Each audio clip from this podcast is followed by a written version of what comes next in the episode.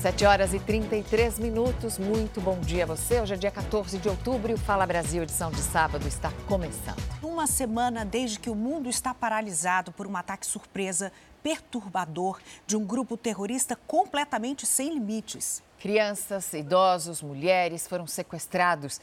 Centenas de pessoas assassinadas a sangue frio, sem chance de defesa.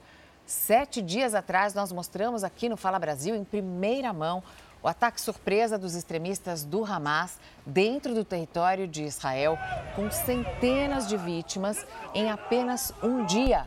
Algo inédito para Israel, que respondeu imediatamente com ataques aos alvos do Hamas dentro da faixa de Gaza, inclusive, onde vivem mais de 2 milhões de pessoas. Até este momento, já são 3.200 mortos em mais este conflito no Oriente Médio. Segundo a ONU, Dezenas de milhares de palestinos já deixaram o norte da faixa de Gaza desde que Israel emitiu um ultimato, lançando panfletos avisando as pessoas que deveriam rumar ao sul. E a incursão por terra dentro do território de Gaza já começou. Mais de 120 reféns israelenses estão nas mãos do Hamas. O Hamas avisou que 13 deles já morreram com os bombardeios diários de Israel, que deixam também civis mortos e os hospitais na faixa de Gaza lotados. Não há sequer energia para que esses hospitais continuem mantendo os equipamentos ligados. Não há água potável em Gaza. Nós não sabemos quanto tempo essa guerra vai durar, nem quantas pessoas inocentes ainda morrerão. Hoje no Fala Brasil nós vamos manter você informado sobre tudo o que aconteceu e está acontecendo na guerra de Israel contra o Hamas. Um jovem de 20 anos caiu de uma altura de 7 metros. Ele estava em um prédio em obras, mas não soube dizer por que caiu. Ele sofreu uma fratura na perna e um corte na cabeça. Depois do resgate, foi encaminhado para o hospital. Isso aconteceu em Porto Alegre, no Rio Grande do Sul. Olha só, amanhã três e meia da tarde, tem Hora do Faro. Você vai conferir uma surpresa para Gutinho e Sofia, dupla que faz o maior sucesso na internet. Tem ainda a participação da Cariúcha, a eliminada da semana de A Fazenda 15. Amanhã, três e meia da tarde. A gente vai contar a história de duas crianças que fazem o maior sucesso na internet e são duas figurinhas. Você gostou mais de mim com essa cara ou com a cabeça do porquinho? Com a cabeça do porquinho. Uma homenagem ao Dia das Crianças. Vocês querem saber quem é esse touro? E no quadro Última Chance, a presença da eliminada Cariúcha e uma atividade com os peões na sede. Hora do Faro. Você vai conhecer agora uma prática muito diferente, criada no Japão, que já tem adeptos aqui em São Paulo, né, Mariana? É o chamado banho de floresta. Todo mundo sabe que ficar em contato com a natureza é muito gostoso, mas o que não se sabia é que isso é feito lá no Japão exatamente para acalmar, alcançar um relaxamento e lá até para curar doenças. Mas como é que isso é feito?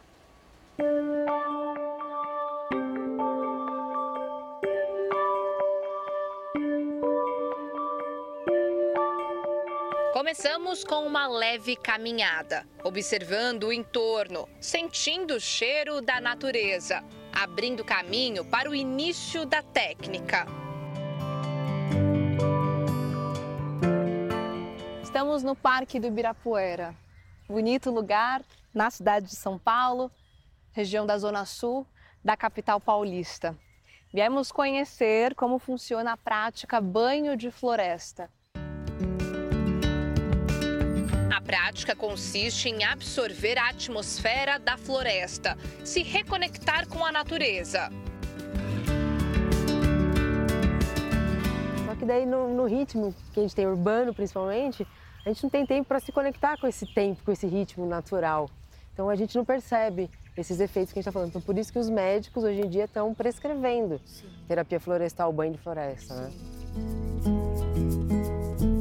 Desde 2021, a Fiocruz vem estudando os benefícios físicos e psicológicos do banho de floresta. Tem mostrado que as pessoas que têm algum tipo de acesso a essa prática elas de fato têm um benefício importante, tanto da sua saúde física, mental, cognitiva, social. Prática criada no Japão ganha adeptos no Brasil. Então, ela nasce na cidade de Okinawa, no Japão, uma prática incentivada como política de saúde pública, onde as pessoas eram convidadas a habitar parques da cidade por pelo menos 30 minutos todos os dias. A imersão pode ser feita individualmente ou em grupo. Carol se interessa, fica de olho, ouvindo, até que se aproxima. Senta aqui com a gente. Se interessou? Sim. Muito. Sincronicamente aqui. A atriz capturou a essência do banho de floresta. Acho que voltar a essa simplicidade, né? Botar o pé no chão e respirar sem celular. A gente, apesar de estar aqui, né? Mas é muito importante pra gente, né? Essa novidade para os amantes de atividades ao ar livre pode contribuir com a vida de outras pessoas. O banho de floresta está sendo estudado para ser incluído na lista de práticas integrativas e complementares oferecidas pelo Sistema Único de Saúde, o SUS. Por conta é, das características do Sistema Único de Saúde, nós entendemos que essa pode ser uma possibilidade muito interessante a ser oferecida é, por meio do SUS, uma vez que é uma prática que não requer é, recursos muito elevados, muito pelo contrário. Que bom que aqui no Brasil a gente tem tudo isso para ser mais saudável. Um dos principais zoológicos da Coreia do Sul divulgou os nomes de uma dupla de pandas gigantes. São gêmeas que estão prestes a completar 100 dias de vida. Uma das filhotes se chama Ruibao, que significa tesouro sábio em chinês. A irmãzinha dela foi batizada de Tesouro Brilhante. As duas fêmeas nasceram no parque temático Everland, perto da capital, Seul. A escolha dos nomes foi feita por meio de um sorteio, com a participação dos visitantes e turistas. E não dá vontade, Neila, de levar uma para casa? Com certeza, mas vou te falar que tem fofurinhas por aqui também, sabia? Olha só, o Zoológico de São Paulo tem novos moradores. O público vai poder visitar a família de leões, composta pelas mamães Aisha e Amira e o papai Django, além de seis filhotes. O novo espaço foi reformado para abrigar essa família que vivia em recintos separados no safari. Quatro dos seis filhotes são apresentados pela primeira vez aos visitantes agora. No total, 14 leões vivem no Zoológico de São Paulo atualmente. É um convite para você. Mulheres jovens e solteiras são as principais vítimas do crime de assédio sexual no estado de São Paulo. Os dados foram obtidos com exclusividade pelo jornalismo da Record via Lei de Acesso à Informação. Não foi a primeira vez que essa recepcionista se sentiu intimidada ou importunada sexualmente. Dessa vez foi no metrô, quando percebeu que um homem tirava fotos do corpo dela. Eu pedi para ele me mostrar a foto de primeira, ele até contestou para não mostrar a foto, só usou a desculpa que eu parecia a filha dele. Eu estava com uma camiseta de manga longa, porém ele tinha um decote completamente aberto no meio. São abusos enfrentados por muitas mulheres brasileiras, em casa na rua, no ambiente de trabalho. Eu não consegui reagir pelo pânico. Por eu trabalhar numa balada, tem dias que eu tenho que pegar o último metrô. Então, assim, 11h40, 11h50, meia-noite mesmo, está completamente vazio. Segundo o Fórum Brasileiro de Segurança Pública, só no ano passado foram mais de 65 mil estupros e estupros de vulnerável registrados contra mulheres no país. São quase 180 casos por dia. O assédio sexual praticado no ambiente de trabalho é apontado por especialistas como crime de abuso que é mais subnotificado. Nos casos de assédio, o criminoso usa da condição de ocupar cargo superior para constranger a vítima a conceder a ele vantagem sexual, como um chefe que ameaça demitir alguém se não aceitar um convite para sair. A pena é de até dois anos de prisão. Dados obtidos através da Lei de Acesso à Informação mostram que das mulheres que registram ocorrência no estado de São Paulo por assédio sexual, a maioria são jovens e solteiras, muitas menores de 18 anos. Um perfil que, segundo as estatísticas, se tornou um critério de escolha para os assediadores. Só no crime de assédio de janeiro de 2022 a agosto desse ano foram 1.233 ocorrências no estado de São Paulo. 44% das vítimas eram solteiras, contra 20% casadas. 45% delas têm entre 18 a 29 anos e quase 21% são menores. Os crimes contra a dignidade sexual, eles são extremamente subnotificados no nosso país. Essas mulheres têm muito medo do julgamento, de serem responsabilizadas por aquela conduta na qual na verdade elas são vítimas. Então são aquelas perguntas do por que você estava nesse lugar, que liberdade que você deu para a pessoa agir assim, a roupa que estava usando. É medo, é ansiedade, é receio. É tudo misturado. Ainda assim, é muito importante acreditar no poder da denúncia e fazer um boletim de ocorrência sempre que você passar por uma situação dessa.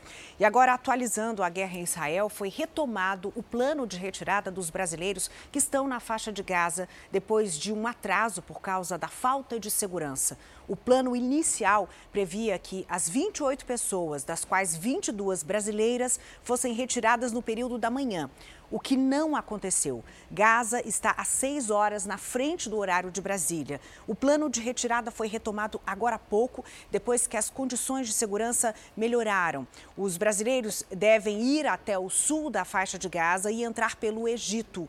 Um ônibus foi alugado para levar esse grupo.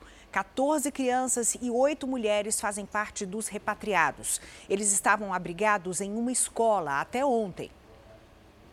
Boa sorte para os brasileiros que estão tentando ainda sair da faixa de Gaza. E depois de quase 24 horas, o terceiro voo da FAB, trazendo brasileiros de Israel, pousou no Aeroporto Internacional de São Paulo. A bordo, 64 pessoas, entre crianças, adultos, idosos e a grande maioria muito feliz por poder voltar ao país de origem. Outros lamentando ter que deixar a vida que tinham no Oriente Médio. O avião da FAB pousou em Guarulhos com 64 passageiros, entre eles crianças e idosos. No reencontro com as famílias, muita emoção. Era angústia de não saber o que está acontecendo, não saber o que esperar, é, saber o que, o que os inimigos são capazes de fazer e, e essa desumanidade. Então, eu só, eu só queria ficar com a minha família, minha família queria ficar comigo e eu estou muito feliz de estar aqui. A Luísa ganhou um abraço carinhoso da avó, mas não conseguia esquecer que em Israel ficaram os amigos. Ficou a vida que ela construiu lá. É muito difícil ir embora de lá. Eu moro lá. E meus amigos estão todos na guerra. E eu perdi amigas também. Não sei, eu estou feliz de estar com a minha família, mas é muito difícil. Este foi o terceiro voo da Força Aérea a trazer brasileiros de Israel desde o início da guerra. Ao todo, foram repatriados em aeronaves da FAB 494 pessoas. Beatriz e Camila são jogadoras de vôlei contratadas por uma equipe israelense. Elas precisaram se refugiar em um bunker para se proteger dos ataques do Hamas. É uma gratidão imensa. Só quero ver meus familiares, poder abraçar, para a gente poder ficar bem. Foram quase 24 horas até o desembarque. Uma viagem longa que exigiu o atendimento da equipe médica da aeronáutica. Principalmente de ordem psicológica. O pessoal estava bastante abalado. Eles viram coisas lá é, que deixaram eles bastante é, emotivos. Antes de pousar em Guarulhos, o voo fez escalas em Lisboa, Cabo Verde e em Recife para reabastecimento de combustível e para desembarcar cinco passageiros na capital de Pernambuco. Em São Paulo mora a maior parte do grupo. O restante precisou seguir viagem para suas cidades, no Rio de Janeiro, Paraná, Minas Gerais e Mato Grosso. Na base aérea em Guarulhos, foi oferecido um almoço aos brasileiros que conseguiram deixar o horror da guerra para trás e retornar em segurança para casa. Não tem que se importar só com a nossa vida, né? Tem outras vidas aqui também que se preocupam com a gente, então a gente voltando deixa eles mais aliviados e tranquilos. E o Itamaraty confirmou a morte de mais uma vítima brasileira desde o início do conflito em Israel. O corpo da carioca Carla Stelzer foi encontrado em um esconderijo com outros 200 corpos próximo à festa de música eletrônica. O evento foi alvo do grupo terrorista Hamas. A morte foi confirmada pelo filho da vítima, que é integrante do Exército de Israel. Carla Stelzer Mendes, de 42 anos, estava desaparecida desde o último sábado. Ela participava da festa de música eletrônica alvo de terroristas do Hamas. Segundo o embaixador do Brasil em Israel, o corpo da vítima foi localizado em um esconderijo, próximo ao festival. No local havia uns 200 corpos e, e eles fizeram a busca através de DNA. Então, eles pediram às famílias que dessem escova de cabelo, escova de dente, DNA das famílias e dos familiares, e depois foi confirmada pelo filho dela. Carla era carioca, tinha cidadania israelense e morava havia 11 anos no país com o namorado. Ele nasceu em Israel e também morreu nos ataques. O Itamaraty divulgou uma nota lamentando a morte da brasileira durante a ação do Hamas. A Federação Israelita do Estado do Rio de Janeiro também lamentou a morte de Carla. São como se fossem filhos para todos nós. Afinal de contas, todos da comunidade conhecem alguém que faleceu, conhece alguém que de alguma forma está servindo no exército. E é com esse sentimento que recebemos a dor da confirmação da, do falecimento de Carla. O exército israelense divulgou novas imagens do ataque ao festival onde Carla estava. Atiradores do Hamas fazem uma série de disparos contra banheiros químicos. Outros dois brasileiros também morreram na festa de música eletrônica. Com o aumento dos pedidos de ajuda, a Embaixada do Brasil em Israel reforçou o atendimento. Houve o caso de dois funcionários que estavam de férias na Romênia. Então, eles se dirigiram à Embaixada do Brasil na Romênia e ficaram trabalhando remotamente a partir da Romênia, suando a camisa pela pátria.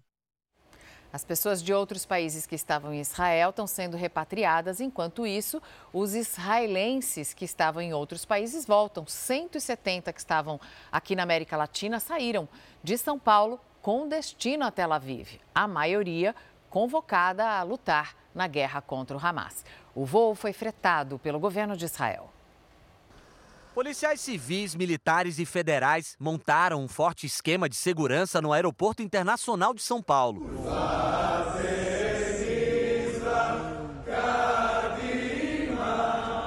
O avião, com 170 israelenses que estavam em vários países da América Latina, saiu do Brasil com destino a Tel Aviv. Rony passava a lua de mel no Brasil com o marido.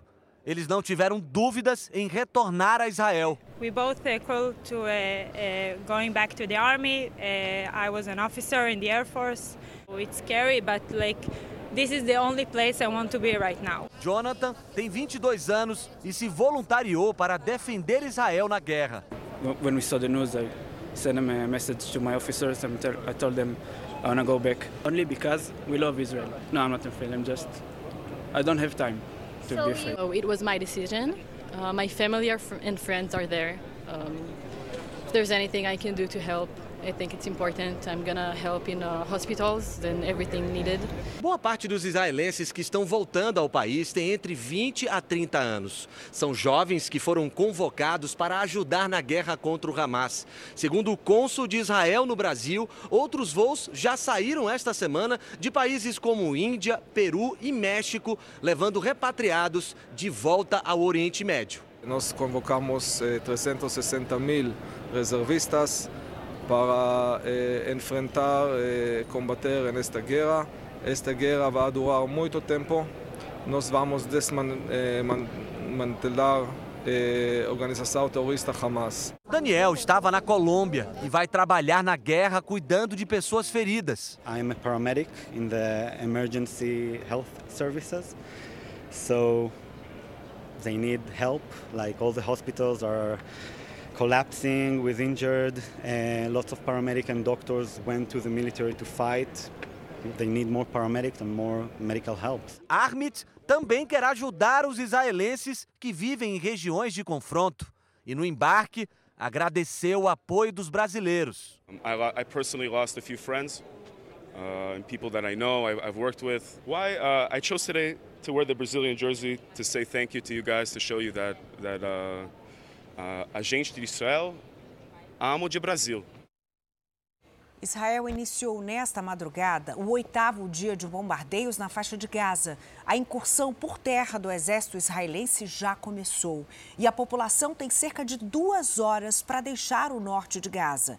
Inicialmente, o exército israelense tinha dado 24 horas para mais de um milhão de pessoas deixarem a região. Depois, o prazo foi estendido por mais seis horas. Os primeiros ataques de Israel foram localizados em regiões estratégicas, próximas à fronteira. Agora, aumenta a expectativa para o avanço do exército israelense por Gaza assim que o prazo se esgotar.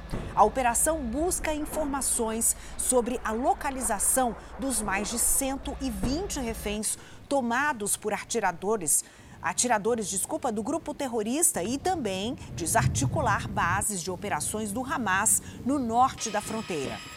E agora cedo também houve disparos é, de dentro da faixa de Gaza em direção a Israel. Disparos de é, bombas israelenses dentro da faixa de Gaza, mesmo com o movimento de evacuação. Ou seja, já há mais civis mortos é, nesse conflito. É uma guerra e é muito difícil de evitar essas baixas entre os civis. Você está vendo agora imagens ao vivo da faixa de Gaza, porque de dentro da faixa de Gaza saíram foguetes mais uma vez e Israel mais uma vez responde contra-atacando.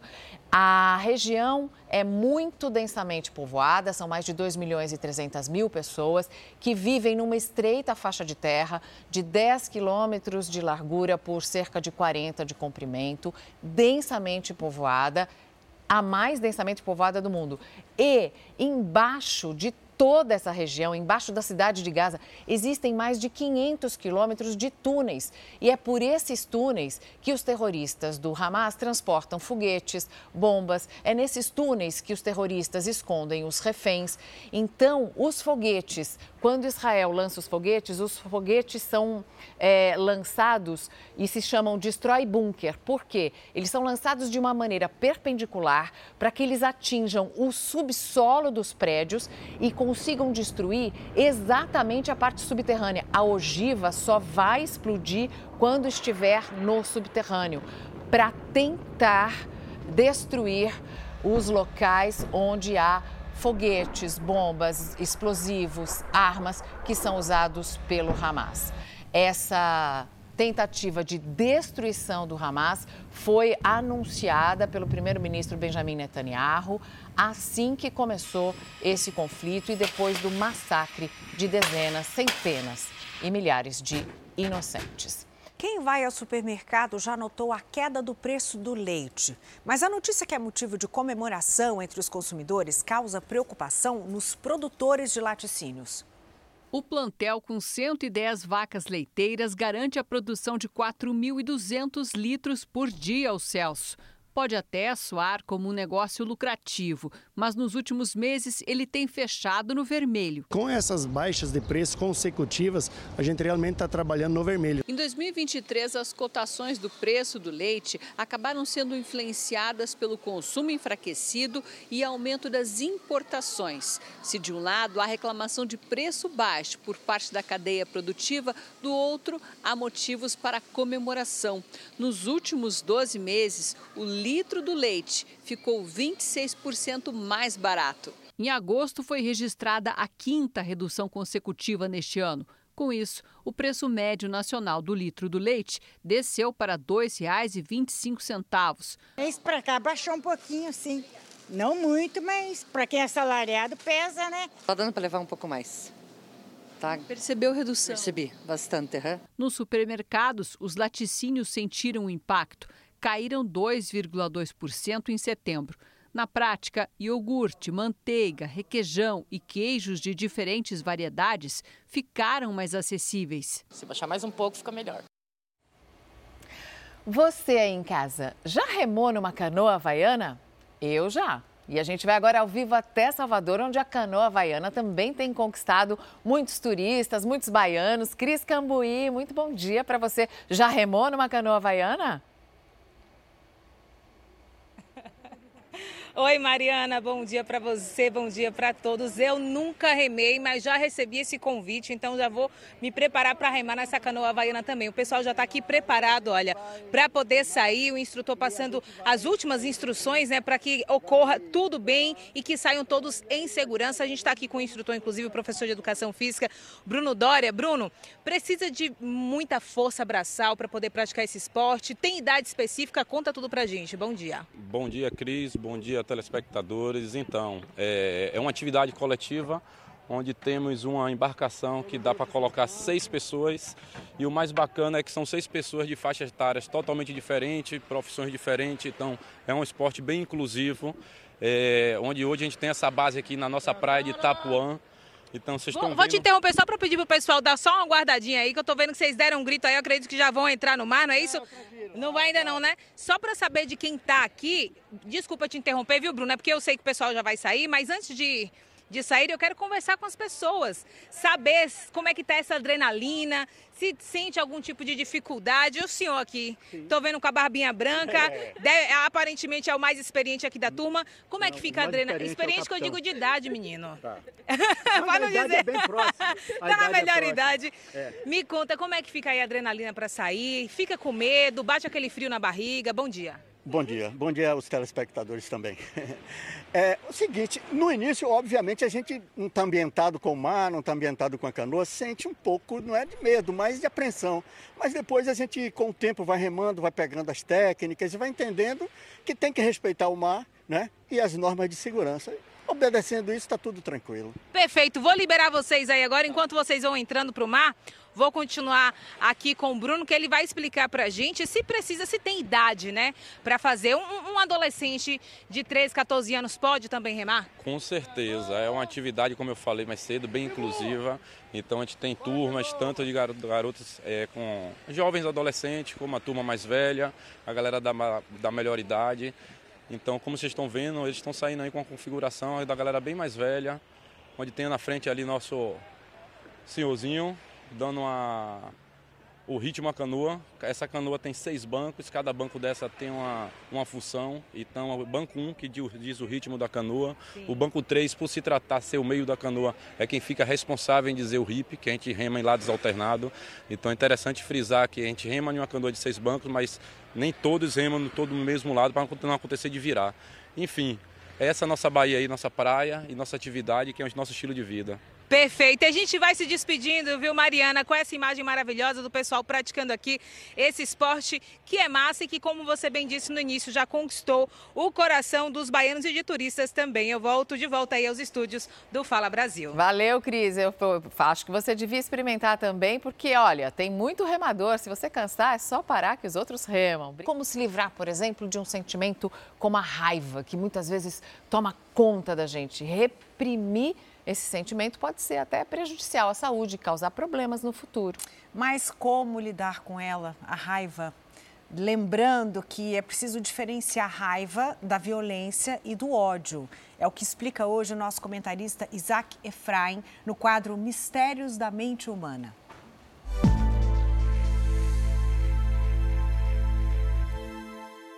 A raiva vem quando normalmente a gente interpreta que o outro está fazendo alguma coisa que prejudica o nosso interesse.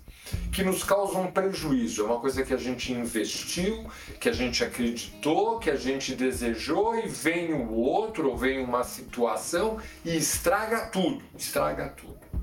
A gente tem que entender o seguinte, tanto em relação à pessoa quanto em relação à situação, de que elas não conseguiriam fazer melhor de que a pessoa que está nos prejudicando de alguma maneira não está nos prejudicando de propósito. Isso é muito importante de saber e é verdade. A não ser naquelas intercorrências de uma inveja patológica, não é verdade. O outro, já falei, né? O outro age do jeito que ele age porque é dele, é dele. Isso também é muito importante de você entender. Mas à medida que ele tem uma ação que nos atrapalha, é porque ele não tem a consciência daquilo que a gente quer, ele não tem a noção da importância daquilo que a gente quer e ele não se importa com aquilo que a gente quer. Ele está na vibe dele. Então ele não faz aquilo com a intenção de nos prejudicar. E ele não consegue fazer melhor do que isso. Essa ideia é uma delícia, pode até não ser verdadeira mas é uma delícia. Você olha para o outro, aquele cara que te atende mal, você está nervoso, irritado, dá aquela raiva danada, e você fala assim: bom, ele não consegue fazer melhor, ele não tem a capacidade de fazer melhor. Se você se interessa por comportamento e quer saber mais sobre este e outros assuntos, acesse o canal Ansiedade Brasil no YouTube e veja mais conteúdos. Atenção, imagens que acabam de chegar. Um corredor para a travessia de civis para fora de Gaza foi bombardeado. É o mesmo corredor em que os brasileiros estão utilizando para deixar a faixa de Gaza. As imagens são de uma rota de fuga de civis ao sul da cidade de Gaza. Esses corredores são muito importantes para todos os civis, principalmente estrangeiros que tentam fugir da zona de guerra como é o caso dos 30 brasileiros que acabam de chegar nessa mesma região que estamos mostrando agora. Uma zona perigosa, bombardeada há pouco tempo, mas é território designado para a saída dos estrangeiros de Gaza. Agora, esses brasileiros aguardam a fronteira com o Egito ser liberada para poderem fazer a travessia. Não se sabe ainda quanto tempo isso pode demorar. Uma última informação também é de que palestinos com dupla nacionalidade terão que esperar para deixar a faixa de Gaza. O que vemos é uma mudança muito rápida nas decisões. Uma hora pode uma coisa, logo em seguida tudo é cancelado, uma expectativa muito grande para quem está lá. Nós aguardamos ansiosamente para que o maior número de civis possam deixar essa região o quanto antes, né, Mariana? Nesse corredor de saída, né, do norte para o sul de Gaza, nesse corredor de saída, é, não deveria haver nenhum tipo de bombardeio, porque são os civis evacuando o norte, que sabe-se sabe que seria bombardeado, porque ali estão os principais alvos militares e as principais bombas e armamentos do Hamas. Agora, o Hamas também disparou os seus foguetes a partir de Gaza em direção a Israel. Para se criar um corredor humanitário, inclusive para a chegada de ajuda médica, por exemplo, é preciso que o Hamas também entre num acordo e suspenda os bombardeios. Essa é uma única estrada que vai de norte a sul, corta a faixa de Gaza de norte a sul, passa por um, um, um rio, um rio que estava seco, é que foi a divisão feita para eh, se separar o norte, a parte mais norte de Gaza, da parte ao sul. Agora, só na cidade de Gaza são mais de um milhão de pessoas e essa cidade fica ao norte. Estão todos se amontoando no sul. Saíram de carroça, saíram de charrete, saíram a pé, saíram na carroceria de caminhões, saíram levando o pouco que conseguiam carregar. Muitos saíram para trás, inclusive os brasileiros que saíram de ônibus, deixaram os alimentos. Eles estavam numa escola em Gaza, saíram, foram em direção ao sul, deixaram alimentos para trás. Eles tinham alimento estocado. Agora, você imagine um milhão de pessoas com um prazo de apenas 24 horas se deslocando, todos em uma mesma direção e tendo que passar por cima de estilhaços, tendo que passar por cima de, de prédios caídos. Essa estrada, essa rodovia, essa avenida, esse caminho não deveria ser interditado por absolutamente nada. No total, Gaza tem mais de 2 milhões e 300 mil habitantes. Você está pedindo para metade dessa população sair em apenas um dia e se amontoar numa outra faixa, num outro pedaço do, do, da região. Seria o equivalente a evacuar toda a cidade de Campinas e pedir para todo mundo ficar em Jundiaí, uma cidade vizinha. Não é algo que seja simples de fazer. Agora, isso precisava ser feito porque Israel avisou que vai bombardear. As Nações Unidas pediram para o prazo se alongar, para o prazo ser maior, mas o Hamas não para de atacar e já avisou, matou 13 reféns. A tensão continua se espalhando pelo Oriente Médio. Ontem, terroristas do Hezbollah, outro grupo terrorista, terroristas do Hezbollah tentaram invadir Israel pela fronteira norte de Israel, que é a fronteira com o sul do Líbano e um jornalista morreu durante a cobertura da guerra. A primeira guerra de Israel contra o Líbano foi nos anos 80. Os soldados combateram o avanço da Organização pela Libertação da Palestina, OLP, que tinha sede no sul do Líbano. 24 anos depois, o Hezbollah, um grupo considerado terrorista por Israel, entrou no confronto na área de fronteira com o país. O sul do Líbano ele foi sempre uma região de muita tensão com Israel, não por conta do governo libanês. Né? É importante deixar claro que Israel nunca entrou numa guerra direta contra o Líbano enquanto Estado, mas sim contra grupos que atuaram dentro do Líbano. Na guerra de Israel contra o Hamas, que começou no último sábado, o Hezbollah assumiu a responsabilidade por quatro ataques. O Hezbollah ele vai surgir como fruto da guerra de 1982 e já começam, a partir do seu início, a serem uh, treinados e financiados pelo Irã. Para este professor de geopolítica e estratégia, no cenário atual, Israel deve atuar em duas frentes de guerra. Pelo que está se desenrolando, você vai ter uma ação mais efetiva por terra de Israel na faixa de Gaza, tentando duas coisas: liberar os reféns e responsabilizar os terroristas que perpetraram as atrocidades, e uma ação de contenção das ações do Hezbollah né, no sul do Líbano. E depois da morte do jornalista e da escalada nas tensões com o Líbano, soldados e tanques israelenses foram enviados para a fronteira com o país. Israel teme um ataque do Hezbollah enquanto o exército luta contra o Hamas em Gaza. O grupo já manifestou apoio aos extremistas palestinos e podem ser aliados importantes contra Israel nesse conflito. Vamos ver agora as imagens do maior hospital subterrâneo do mundo. Esse hospital está sendo instalado em Haifa, cidade no norte de Israel, região que faz fronteira com o Líbano. O Líbano é onde estão escondidos os terroristas do Hezbollah, é onde fica a sede do Hezbollah, um grupo extremista que, assim como o Hamas, prega a destruição de Israel. A capacidade deste hospital subterrâneo é de 2 mil leitos. Segundo a direção do hospital, a unidade pode ter que fechar as portas, pode ficar de portas fechadas e ser autossuficiente durante três dias, sem qualquer ajuda externa. Portanto, já está preparado para funcionar de maneira uh, subterrânea, até para atender os soldados que precisem num eventual conflito por terra. E a reunião do Conselho de Segurança da ONU terminou sem um consenso sobre o que fazer para terminar com a guerra em Israel. Vamos até os Estados Unidos, onde o repórter Vandrei Pereira tem mais informações. Bom dia, Vandrei, é com você.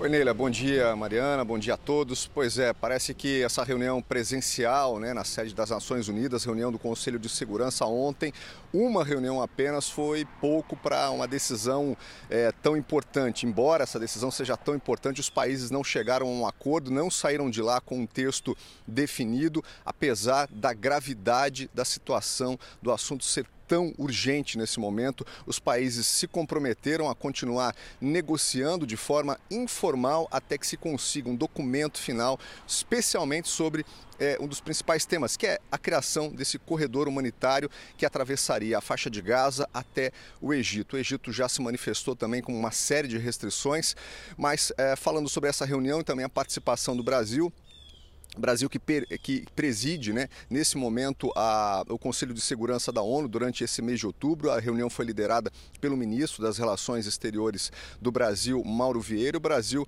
é, se dem, demonstrando né, muita preocupação com essa questão das mortes que já vem acontecendo, né, do número é, é, a, muito grande, né, do número exorbitante de mortes, dessa catástrofe que a gente está vendo dentro dessa região do conflito e demonstrando preocupação com a saída né, dos civis de lá. Os Estados Unidos, por sua vez, também vem tentando costurar, fazer aí uma aliança com alguns países para que eles possam conversar com o Hamas e permitam então essa saída, mas isso é claro, ainda é muito difícil e nenhuma solução prática, nada definitivo foi construído, apenas conversas. Os Estados Unidos devem seguir aí ah, nessas conversas com países árabes ainda nos próximos dias. E um funcionário da Casa Branca disse que Israel concorda com essa criação de áreas seguras, né, de corredores humanitários ou áreas seguras, digamos assim, para que as pessoas, os palestinos especialmente, possam sair dessa região. Mas é claro, Israel tem esse interesse por conta dos ataques que são iminentes né, contra o território da faixa de Gaza. A gente pode voltar a qualquer momento com outras informações. Eu volto aos estúdios do Fala Brasil. Obrigada, Vandrei. E os brasileiros que moram em Israel estão se unindo para oferecer ajuda para as vítimas da guerra. A rede de apoio oferece comida, auxílio médico e abrigo. Em meio ao conflito, as redes sociais surgem como aliadas. E é através delas que a solidariedade é compartilhada. Nesta postagem no perfil Brasileiros em Israel, com quase 30 mil seguidores, é oferecido desde casa até tratamento dentário para soldados israelenses. A Leia vive em Israel há 17 anos e já passou por outros conflitos, mas dessa vez se surpreendeu com as ações solidárias. Olha, eu vou falar a verdade. Eu eu tô arrepiada porque nesses anos todos que eu tive aqui e eu já passei por outras guerras, eu nunca vi uma mobilização como essa. Foi uma coisa sem precedentes, então tá todo mundo muito é pessoalmente muito tocado com essa situação. Segundo o Ministério das Relações Exteriores, quase 20 mil brasileiros moram em Israel e na Palestina. Quem vive fora da zona de conflito está se mobilizando para ajudar as vítimas da guerra. Além de espaço em casa, eles oferecem comida, remédio, roupas e assistência psicológica. A Naila é de Teresina, no Piauí, e há três anos mora em Israel. Por causa da guerra, desistiu de alugar um apartamento. Eu tenho um apartamento que estava vazio, um outro apartamento, é, e consegui trazer uma família do sul é, que está lá nesse apartamento, são seis pessoas. Eu estou agora também aqui na minha casa. Eu tenho uma amiga que está com o filho, o marido. O marido entrou hoje da base militar, então vai ficar até domingo pela manhã. A Rúpia é jogadora de vôlei e chegou hoje ao Brasil no terceiro voo de repatriação de brasileiros. Mas antes contou com a ajuda e também ajudou outros brasileiros. A gente tem um grupo das brasileiras lá, então a gente estava sempre em contato. É, quando a sirene tocava na cidade de, de um, uma das meninas, elas, elas mandavam mensagem perguntando como é que estava nos outros lugares. E a gente estava tentando dar esse, esse apoio emocional. Ajuda que, segundo essa psicóloga, é fundamental em um momento de grande tensão. A gente entender ainda que o ser humano é capaz de gestos bons, sabe? Troca muito essa sensação de é, dor, de luta, para um acolhimento, para um estar junto. A rede de apoio é o que mais nos traz bem-estar físico e psicológico. Num momento como esse, a bondade faz toda a diferença, né? E olha, um mineiro de 26 anos está entre os convocados pelo exército israelense. Ele mora com a mãe em Israel desde os três anos de idade e tem dupla nacionalidade. Esta foi a última foto que mãe e filho tiraram antes do embarque de Rafael com o exército israelense. O rapaz de 26 anos, que é brasileiro e mora em Israel desde os três, foi convocado para a guerra. É muito difícil, eu estou me sentindo impotente, eu estou me sentindo vazia, eu estou me sentindo quebrada. Rafael fez o primeiro contato com a família. Enviou uma mensagem ao padrasto dizendo que não pode dar muitos detalhes por questão de segurança, mas estará em atividade operacional. Disse também que está a caminho de Gaza para preparar equipamentos. E mandou este vídeo. Apesar de já ter visto de perto três guerras, Alice revela que esta é a mais difícil. Para ela, saber que o filho caçula está entre os 360 mil reservistas convocados para a batalha, que já matou milhares de pessoas, é angustiante. O que eu queria mesmo era abraçar ele, beijar ele, segurar ele e ir com ele. Mas ele, é, o Rafael é um menino muito alegre, então tudo para ele é na alegria. E ele foi sorrindo.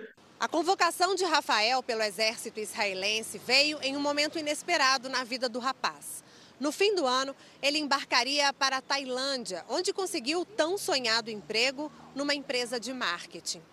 Por enquanto, a viagem terá que esperar. O sonho que, que parou teve que ser interrompido. Está tudo parado por enquanto. E ele saiu daqui tão feliz, tão alegre, e é assim que eu quero ver ele voltando. Um brasileiro que estava no festival de música que foi atacado pelo Hamas conta como conseguiu escapar com vida. 260 pessoas que estavam nessa mesma festa ao ar livre foram executadas, muitas enquanto tentavam fugir. A pulseira no pulso do Fernando era o passaporte de entrada para a festa rave. Agora virou um amuleto. Eu vou usar para sempre em memória dos que se foram nessa tragédia. Neste vídeo, Fernando aparece ainda se divertindo.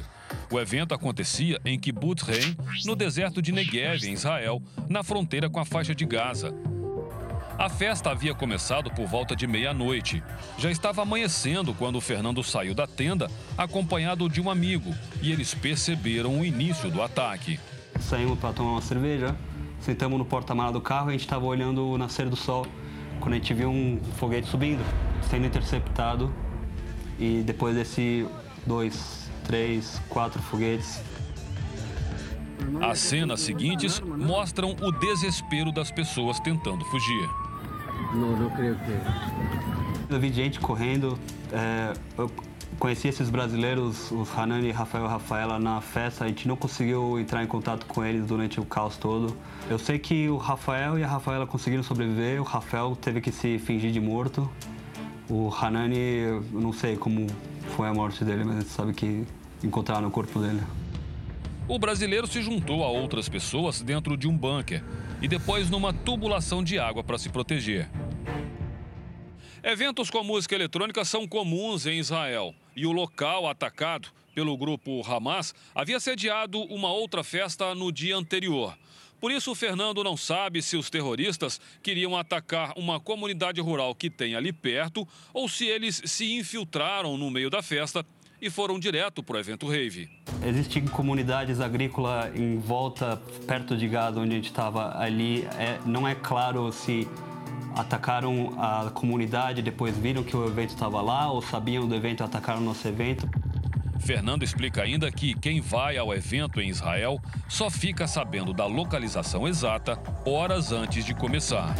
Questão de segurança para deixar o menor número de pessoas sabendo onde vai ser e para facilitar é, questão de gerenciamento do, do evento. Esse vídeo divulgado pelo Exército de Israel mostra terroristas atirando contra banheiros químicos instalados no local e que estavam trancados. Entre os artistas que se apresentariam no evento estava o DJ Swarap, pai do DJ Alok. Ele é um dos criadores do festival e estava prestes a se apresentar quando os ataques começaram. Juarez Petrilo sobreviveu e já está de volta ao Brasil. Fernando também está em casa com a família em São Paulo, mas já pensa em voltar para Israel. E temos vontade de voltar assim que a situação melhorar minha vida tá lá, meus amigos estão lá, minha casa tá lá, meu gatinho tá lá, tá tudo lá. É, é, a minha vida tá lá. Eu preciso voltar para lá assim que a situação melhorar. Ainda nessa edição teremos mais informações sobre esse conflito. Estamos em contato com pessoas que estão lá e trazemos ao vivo novas notícias e atualizações para você. Mas a gente sai um pouquinho da guerra e te avisa que hoje é dia de olhar para o céu.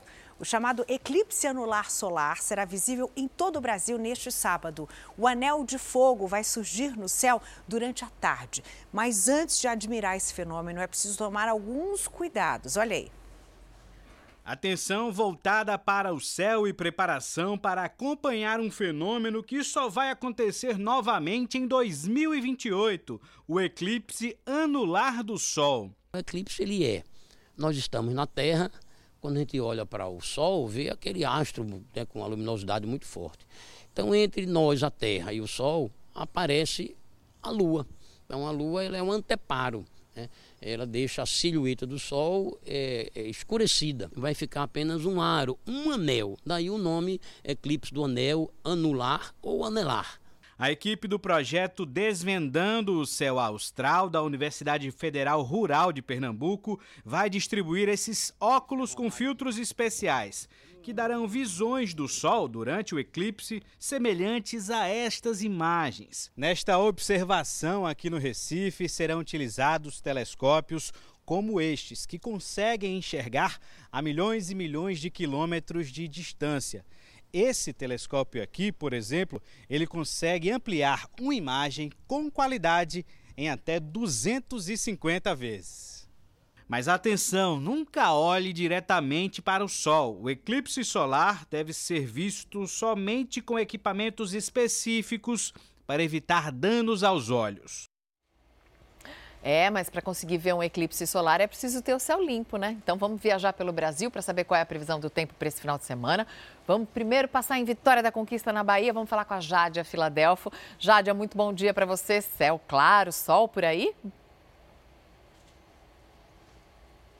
Muito bom dia, Mariana, a você e a todos acompanhando Fala Brasil neste sábado. Hoje o dia amanheceu, na verdade, parcialmente nublado em Vitória da Conquista, mas agora as nuvens já começaram a se dissipar, né? Temos neste momento temperaturas em torno de 24 graus e a promessa de céu limpo. Então, quem quiser acompanhar o eclipse hoje aqui na nossa região, por volta das 16h50, né? Faltando 10 para 5 da tarde, o sol estará aí cerca de 70% é, coberto, né? parcialmente encoberto pela Lua. É, a promessa é de tempo aberto, máximas em torno dos 29 a 30 graus hoje e amanhã, no domingo também. A mínima fica na casa dos 15 graus, então a gente tem uma amplitude térmica muito significativa, o que é bem característico aqui para a região, né? Cerca de 15 graus de amplitude, diferença entre a mínima e a máxima prevista para aqui. Não há previsão de chuva, então vamos aproveitar o um fim de semana de calor intenso no, durante o dia, né? Início da manhã e à noite, mais fresquinho, mas calor prometido para o longo do sábado e do domingo. Daqui de Conquista a gente viaja até a capital catarinense e vamos saber como está o tempo lá em Florianópolis com o Felipe. Muito bom dia, Felipe. Bom dia, Jádia, para você, para todos que nos acompanham. Olha, hoje o dia amanheceu com uma trégua da chuva que castigou o nosso estado, o estado catarinense, durante toda essa semana. Nesse momento, 18 graus por aqui e a máxima deve chegar a 20 graus no dia de hoje. No domingo, infelizmente, a chuva deve voltar aqui no nosso estado. Digo isso porque são 113 municípios que estão em situação de emergência. No domingo, a chuva volta, a mínima deve ser de 19 graus e a máxima de 21 graus. O que acontece é que muitos desses estados estão, é, muitos desses municípios estão nessa situação por conta dos alagamentos, das enchentes. Algumas estradas aqui no nosso estado também acabam sendo interditadas e continuam dessa forma. Então, o que a gente espera é que essa chuva de domingo venha com menos intensidade, até porque ela deve perdurar até terça-feira, segundo a Defesa Civil. Agora a gente vai para o sudeste do país, vamos saber como é que fica o tempo em São Paulo. Rafa, conta pra gente. Oi, Felipe. Bom dia para você e também para quem nos acompanha. Continuando então nessa atacada, né, sobre os prejuízos que as chuvas estão causando. Aqui na Grande São Paulo é uma situação parecida, tá? Caieiras, Franco da Rocha são cidades aí que mantêm alerta perante a chuva que deve voltar durante esta semana. O André inclusive vai mostrar para você, foi assim que amanheceu o dia aqui na capital paulista. A gente está no Parque Vila Lobos, aqui na zona sul da capital, bem ao lado do Rio Pinheiros. O céu vai ficar assim, encoberto tanto durante durante esse sábado quanto também domingo. Para hoje, mínima de 14, máxima 19. Amanhã deve esquentar um pouquinho. Amanhecer com 15 graus e até 25 graus. Muita gente está amanhecendo também, olha, com a preguiça longe de casa, tá? Vindo aqui para o parque para poder correr, caminhar ou até mesmo para fazer um piquenique. A Neila, por exemplo, que veio lá de Brasília, já nota, Leila, hoje é dia de feijoada aqui na capital paulista. Tá um tempo muito bom e além disso, também tem passeios especiais, como por exemplo a roda gigante que tem 91 metros de altura. Ela é bonita, ela é impressionante lá dentro também, olha, dá um medo, mas vale a pena. Voltamos ao estúdio do Fala Brasil. Rafa, olha só, lá em Brasília, sábado é dia de feijoada também, eu topo, mas eu vou passar a roda gigante adiante. Não sou muito fã de altura não, viu? Mas obrigada pelo convite, direto do Parque Vila Lobos. Um criminoso envolvido em vários ataques a bancos e a carros fortes em Minas Gerais foi preso em São Paulo. Vamos falar ao vivo com o repórter Douglas Dia, ele quem conta como é que foi essa prisão. Douglas, bom dia. Oi, Mariana, bom dia. O criminoso agia lá no norte de Minas Gerais, mas estava escondido aqui em São Paulo, na zona leste da cidade. Foi uma denúncia anônima que levou a polícia até a residência dele, onde foram encontrados mais de 13 mil reais em dinheiro. Essas notas estavam manchadas, indicando que foram furtadas de caixas eletrônicos. O homem que já tinha passagens por homicídio e receptação, agora vai responder também por associação criminosa e furto. Voltamos ao estúdio do Fala Brasil.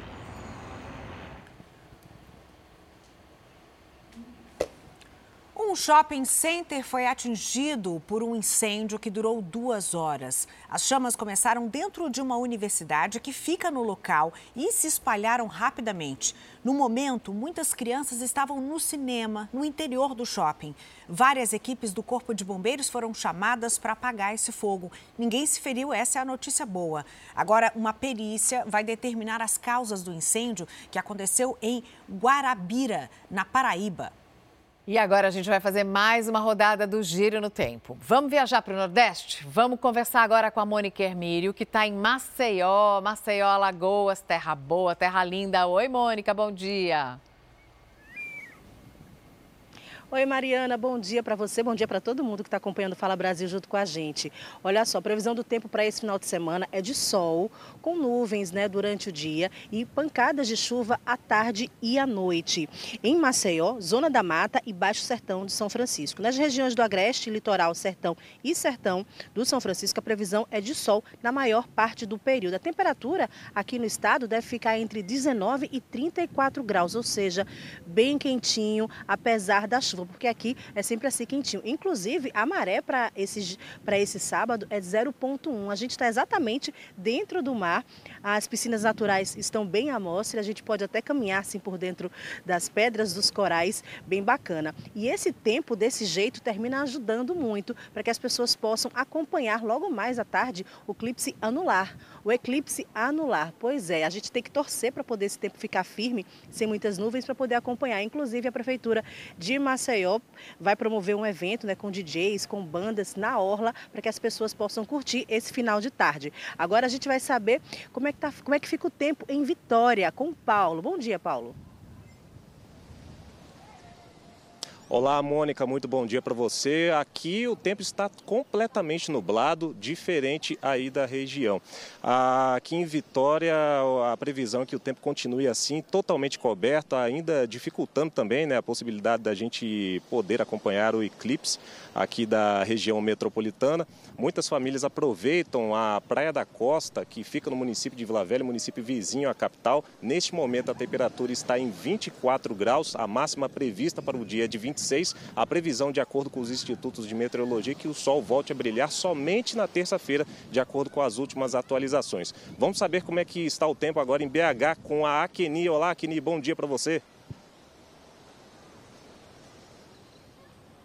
Ei, Paulo, bom dia a você, bom dia a todos. Olha, depois de uma semana muito quente aqui em Minas, o sábado amanheceu mais fresquinho em Belo Horizonte. Estamos na Praça da Liberdade, cartão postal da nossa capital mineira. E aqui, com muitas fontes e árvores, a temperatura fica ainda mais agradável. É claro que muita gente aproveitou para sair de casa, fazer atividade física. Nesse momento, céu completamente nublado em BH. Previsão para hoje: mínima de 19, máxima de 31 graus e tem possibilidade de, chu de chuva na parte da tarde. Amanhã a temperatura cai um pouquinho, mínima de 16 e máxima de 28 graus na capital. Um alívio para a gente. Voltamos ao estúdio do Fala Brasil. A gente vai voltar para o Oriente Médio, falar sobre os perigos da guerra, guerra entre Israel e o Hamas. Lembrando que o grupo de brasileiros que saiu do norte da faixa de Gaza conseguiu chegar na cidade de Canhunes, no sul, 19 brasileiros em um ônibus.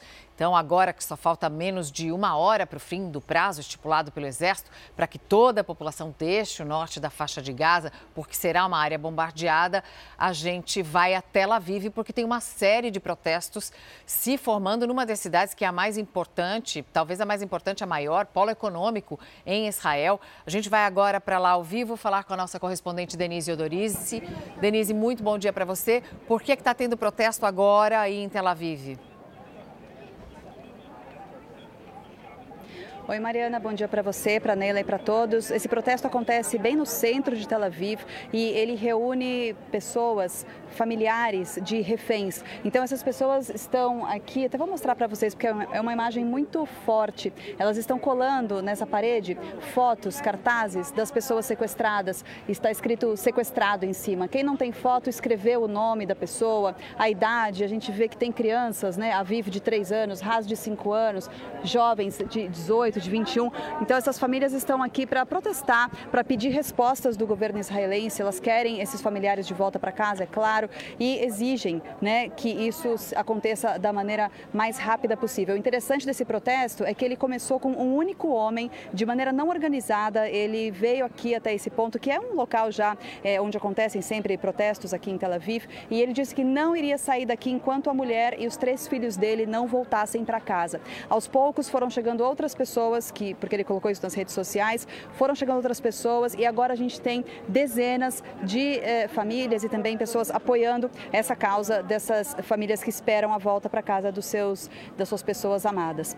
Hoje cedo, as sirenes tocaram novamente em Israel, inclusive aqui em Tel Aviv também a gente teve novamente eh, foguetes né, lançados aqui, então as sirenes tocaram e durante a madrugada a gente sabe que houve novos pontos de bombardeio também na faixa de Gaza. Inclusive, segundo o Hamas, ah, vítimas que estavam justamente saindo do norte do território em direção ao sul teriam sido atingidas por esses bombardeios. Daqui a pouco, daqui a pouco mais de meia hora, acaba o prazo que Israel deu para o fim da evacuação do território, da parte norte do território. E isso a gente não sabe do que vai acontecer ao fim desse prazo, se vão acontecer necessariamente eh, novos bombardeios ou se vai haver a incursão por terra, que a gente vem falando, que a gente está na expectativa, né, eh, se isso vai realmente acontecer daqui a algumas horas. Durante a madrugada, o Exército disse que entrou no território e encontrou corpos de reféns. Então, é uma situação que a cada dia fica mais complicada e mais triste. Essa expectativa, lembrando que 30 brasileiros que estavam na faixa de Gaza conseguiram chegar ao sul da região, mas agora tem a questão do corredor humanitário, né? Então, eles aguardam a liberação, aguardam a abertura da fronteira para que eles possam atravessar para o Egito. Voltamos aos estúdios. A Neila... Gostaria de saber como é que está a rotina das pessoas em Israel. A gente está numa situação de guerra, a cidade está fechada, os serviços estão funcionando, as pessoas estão conseguindo seguir minimamente uma rotina, abastecer suas casas. Qual é a situação por aí? Traz para gente uma imagem. A gente não tem nenhuma determinação para que os serviços não funcionem, então os serviços básicos estão funcionando, é, hospitais, supermercados, farmácias estão funcionando, mas as ruas estão muito, muito vazias, não tem quase ninguém saindo na rua, as pessoas estão evitando sair. Claro que agora é uma situação diferente de protesto, mas é, as ruas estão realmente paradas, quase não tem carro, porque é uma situação de guerra, tem muitos serviços é, não essenciais que pararam, sim, por iniciativa das próprias empresas empresas, pessoas trabalhando de casa e há o risco, como eu disse, como aconteceu hoje de manhã e vem acontecendo todos os dias, de foguetes lançados em Tel Aviv. Então, em casa sempre é um local mais seguro para as pessoas estarem. Mas, é, no geral, bom, restaurantes estão fechados, os que estão funcionando apenas para serviço de delivery, não tem ninguém sentados nas, nas mesas. Então é uma situação que lembra um pouco até o que o país viveu durante a pandemia, quando tudo estava fechado e ninguém saía de casa. Mais ou menos isso que a gente está vendo, esse cenário que a gente está vendo por aqui. As pessoas se sentem mais seguras, abrigadas. É, há muita é, especulação do que teria é, proporcionado ao Hamas essa oportunidade de fazer um ataque como conseguiu fazer com tantas mortes, essa execução, esse massacre de tantos civis, sem que Israel tivesse percebido. E há agora também um sentimento de muita revolta contra o próprio primeiro-ministro, Benjamin Netanyahu. Né? Era ano de eleição, tem muita gente descontente com a maneira como as coisas estão sendo conduzidas, é, Denise. Mas agora, infelizmente, é hora de guerra, né? Como é que está a sensação do israelense agora com relação à política e à condução desse conflito aí em Tel Aviv? O que você percebe? Mariana, tem sim essa sensação de insatisfação. É, o, cobre... o, governo está sendo muito, muito cobrado, principalmente por causa da questão dos reféns. É, há uma cobrança também de como que isso pode acontecer, como que uma falha né, tão grande pode acontecer, porque o israelense tem uma sensação de segurança muito grande aqui, uma confiança muito grande no exército, principalmente, na inteligência, né, uma das melhores do mundo. Então, com tecnologia, o próprio domo de ferro é algo muito tecnológico, então há uma sensação de segurança, mesmo sendo uma região de conflito. E agora as pessoas estão cobrando sim o governo. Aqui mesmo nesse protesto onde eu estou, tem cartazes pedindo a renúncia do atual governo, porque, na opinião dessas pessoas, isso não poderia estar acontecendo e muito menos essas pessoas estarem ali sequestradas sem notícias também há tantos dias. Mas, ao mesmo tempo, há uma sensação de união muito forte, que eu acho que também é característica né, dos israelenses. Eles têm essa, é, por dentro, essa força para resistir, então eles estão unidos. A gente viu o próprio governo, a oposição se juntou ao governo, né, num, num, num gabinete de emergência, um gabinete de união para conduzir o país nesse momento tão complicado. Lembrando que, apesar de ser uma região de conflito, é uma guerra nunca vista né, antes, é algo realmente é, sem precedentes. Então, as pessoas estão é, resistindo, estão unidas, elas têm um otimismo de que vai dar certo, mas há também esse medo e essa cobrança né, de que o governo precisa agir rápido para deixar novamente o país em segurança. É isso, Denise. E a gente está acompanhando de longe, do outro lado do mundo, a gente está acompanhando essas cenas que chegam pelas agências de notícias, as agências internacionais. Tem muitos relatos também que ainda precisam ser checados, que são os relatos das redes sociais. Numa, numa guerra em pleno momento de redes sociais, tem muita gente divulgando vídeos. Agora é preciso ter muito cuidado, porque Israel está sendo, nesse momento, atacado não só de dentro da faixa de Gaza pelo Hamas, mas também pela fronteira com o Líbano, no norte de Israel, pelo Hezbollah. O Hezbollah é um outro grupo terrorista, né? E como é que está a situação agora na Cisjordânia, que fica ali, hum, também é um território palestino, mas fica ali mais próximo da Jordânia? Bom, a Cisjordânia a gente sabe que também é um território complicado, né, onde também há muita tensão já normalmente. A segurança está reforçada em todo o país, então não dá para dizer que as atenções não estão voltadas também para lá. A gente tem diariamente notícias de alguma operação que o Exército tem feito, de prisões é, em, no lado leste de Jerusalém, né, Jerusalém Oriental, teve também um atentado contra dois policiais essa semana. E há prisões de militantes. O Exército, o governo hoje disse que, que prendeu prendeu militantes da, na Cisjordânia. Na Cisjordânia a gente não, é, não tem a presença do Hamas, mas tem outros grupos, por exemplo, a Jihad Islâmica. Então é também um ponto de muita atenção e de tensão. Então, é como eu disse, né, os esforços do governo estão concentrados, claro, no sul, com a fronteira da faixa de Gaza, também no norte, fronteira com o Líbano, mas a Cisjordânia, que normalmente é fortificada, né, tem essa segurança, tem essa atenção do exército, agora não é diferente e estão acontecendo operações por lá também. Muito obrigada, Denise. Desejamos muita proteção, segurança para você, para toda a equipe, para todos que estão aí vivendo essa angústia. E agora vamos mostrar mais um retrato dramático do sofrimento dos civis na guerra entre Israel e o Hamas.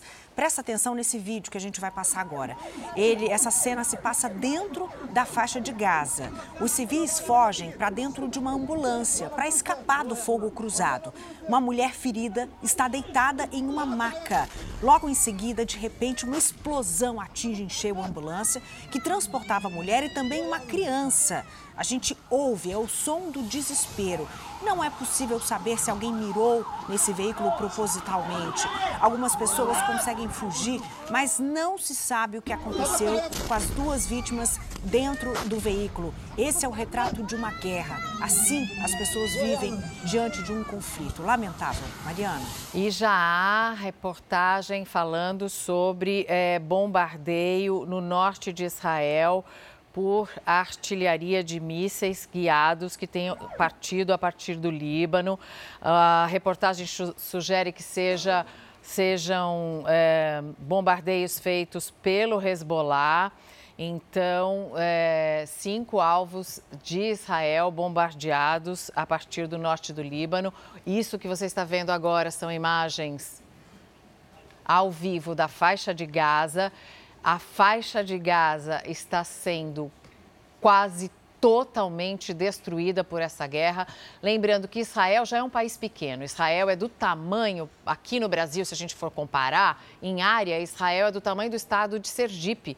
Israel é um país muito pequeno. A faixa de Gaza é uma faixinha de 40 quilômetros de extensão por 10 40 quilômetros de comprimento por 10 de largura. É, são 300 e poucos, quilô, 400 quilômetros no máximo de, de, de, metros quadrados, de quilômetros quadrados de, de área. E tudo isso sendo bombardeado com mais de 2 milhões e, e 300 mil pessoas é, lá dentro.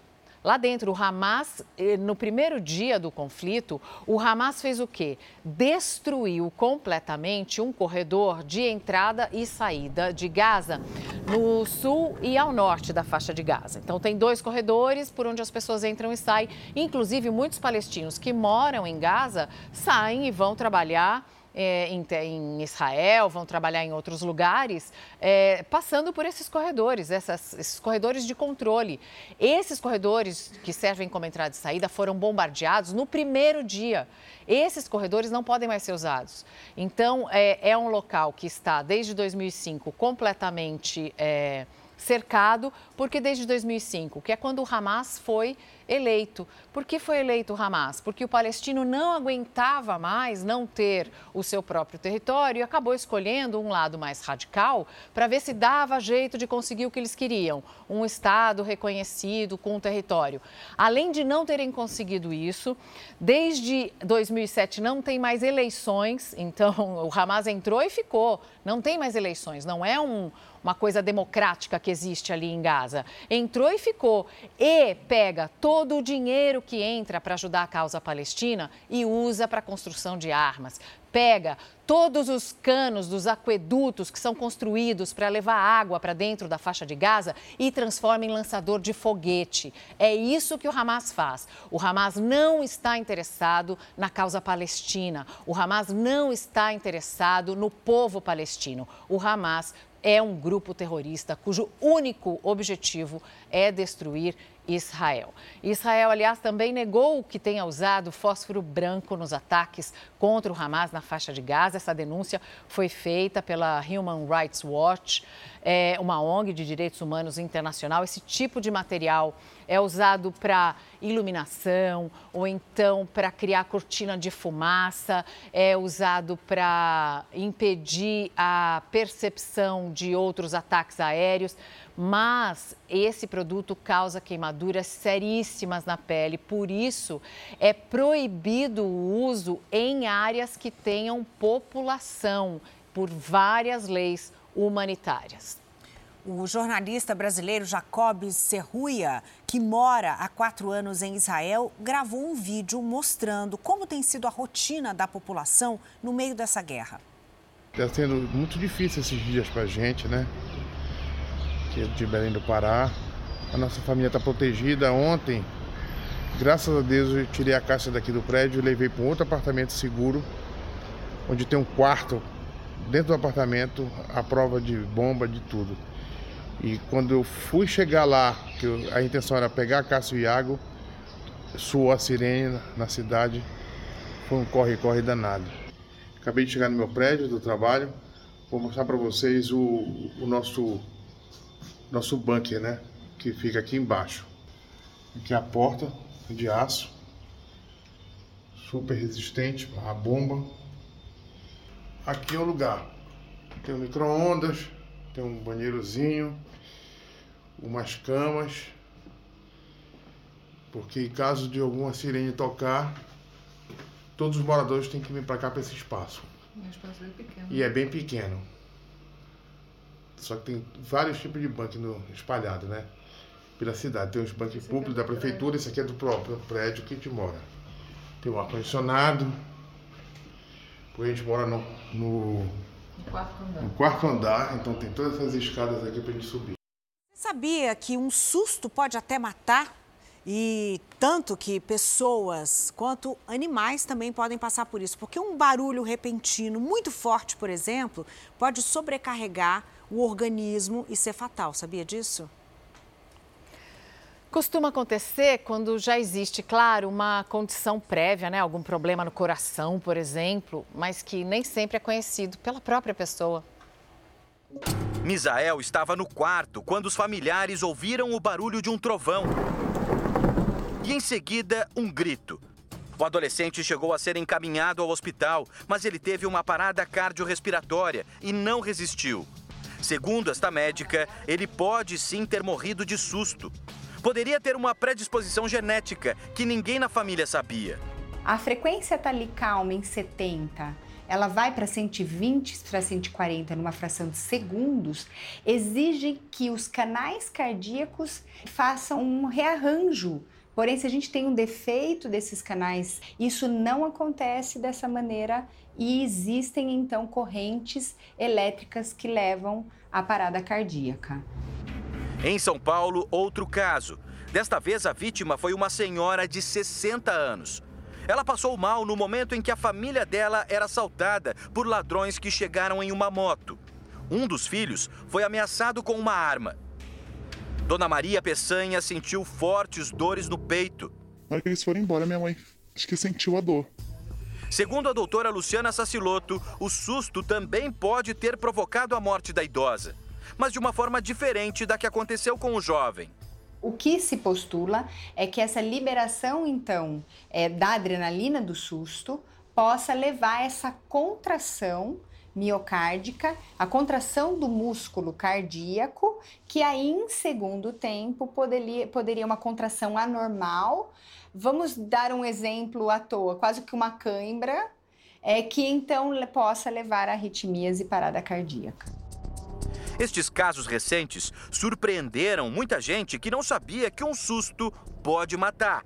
Você já passou por algum grande susto? Demais, principalmente aqui em São Paulo, né? Você fica com ser assaltado ali, alguém chega, um amigo chega no braço, oi, ai! E sabia que pode morrer disso? Não, então, morrer eu já não é. sabia. Não tinha ideia de que podia ser tão perigoso assim. E não são apenas os seres humanos que estão sujeitos a consequências físicas de um susto. Os animais também. Aqui na casa do Alexandre, a Julie também foi uma vítima. A fêmea de pastor alemão era como se fosse membro da família. E ele lembra direitinho do dia em que ela morreu, numa noite de Natal. De acordo com o veterinário, justamente ela tinha tido uma torção é, no estômago por causa do susto dos, dos fogos. Do barulho dos fogos. Dos fogos. E aí, os, por ela ter comido antes, é, o, o estômago acabou inchando e ela não resistiu à cirurgia e acabou falecendo. Dois bulldogs campeiros completam a família hoje. Mas o Alexandre tem medo que o mesmo aconteça com esta fêmea, que já mostrou muito medo de fogos também. A gente normalmente não deixa ela sozinha quando a gente sabe que vai ter fogos. Quando a gente está mais próximo, a gente sente que ela se acalma mais, ela fica mais tranquila. Em relação às pessoas, a recomendação é de sempre manter exames cardíacos em dia um simples eletrocardiograma pode identificar uma predisposição de risco. Diante deste cenário, é preciso considerar que há pessoas com uma probabilidade maior de desenvolver arritmias graves. Por isso, é bom levar uma vida leve, sem sustos. Os sustos muito elaborados podem trazer emoções muito fortes e, por acaso, é não ter uma boa resposta do organismo. E tem gente que gosta de dar susto nos outros, hein? A gente acabou de assistir que susto é coisa séria. Vamos saber agora como é que será o fim de semana para o pessoal do Rio Grande do Norte. Olha que maravilha. Quem traz informações para a gente é a Roberta Trindade. Roberta, você está fazendo inveja para a gente aqui. Conta onde você está e como é que está o tempo por aí. Bom dia. Oi, Neila, bom dia para você e para todo mundo. O tempo, pelo menos por enquanto, tá ótimo.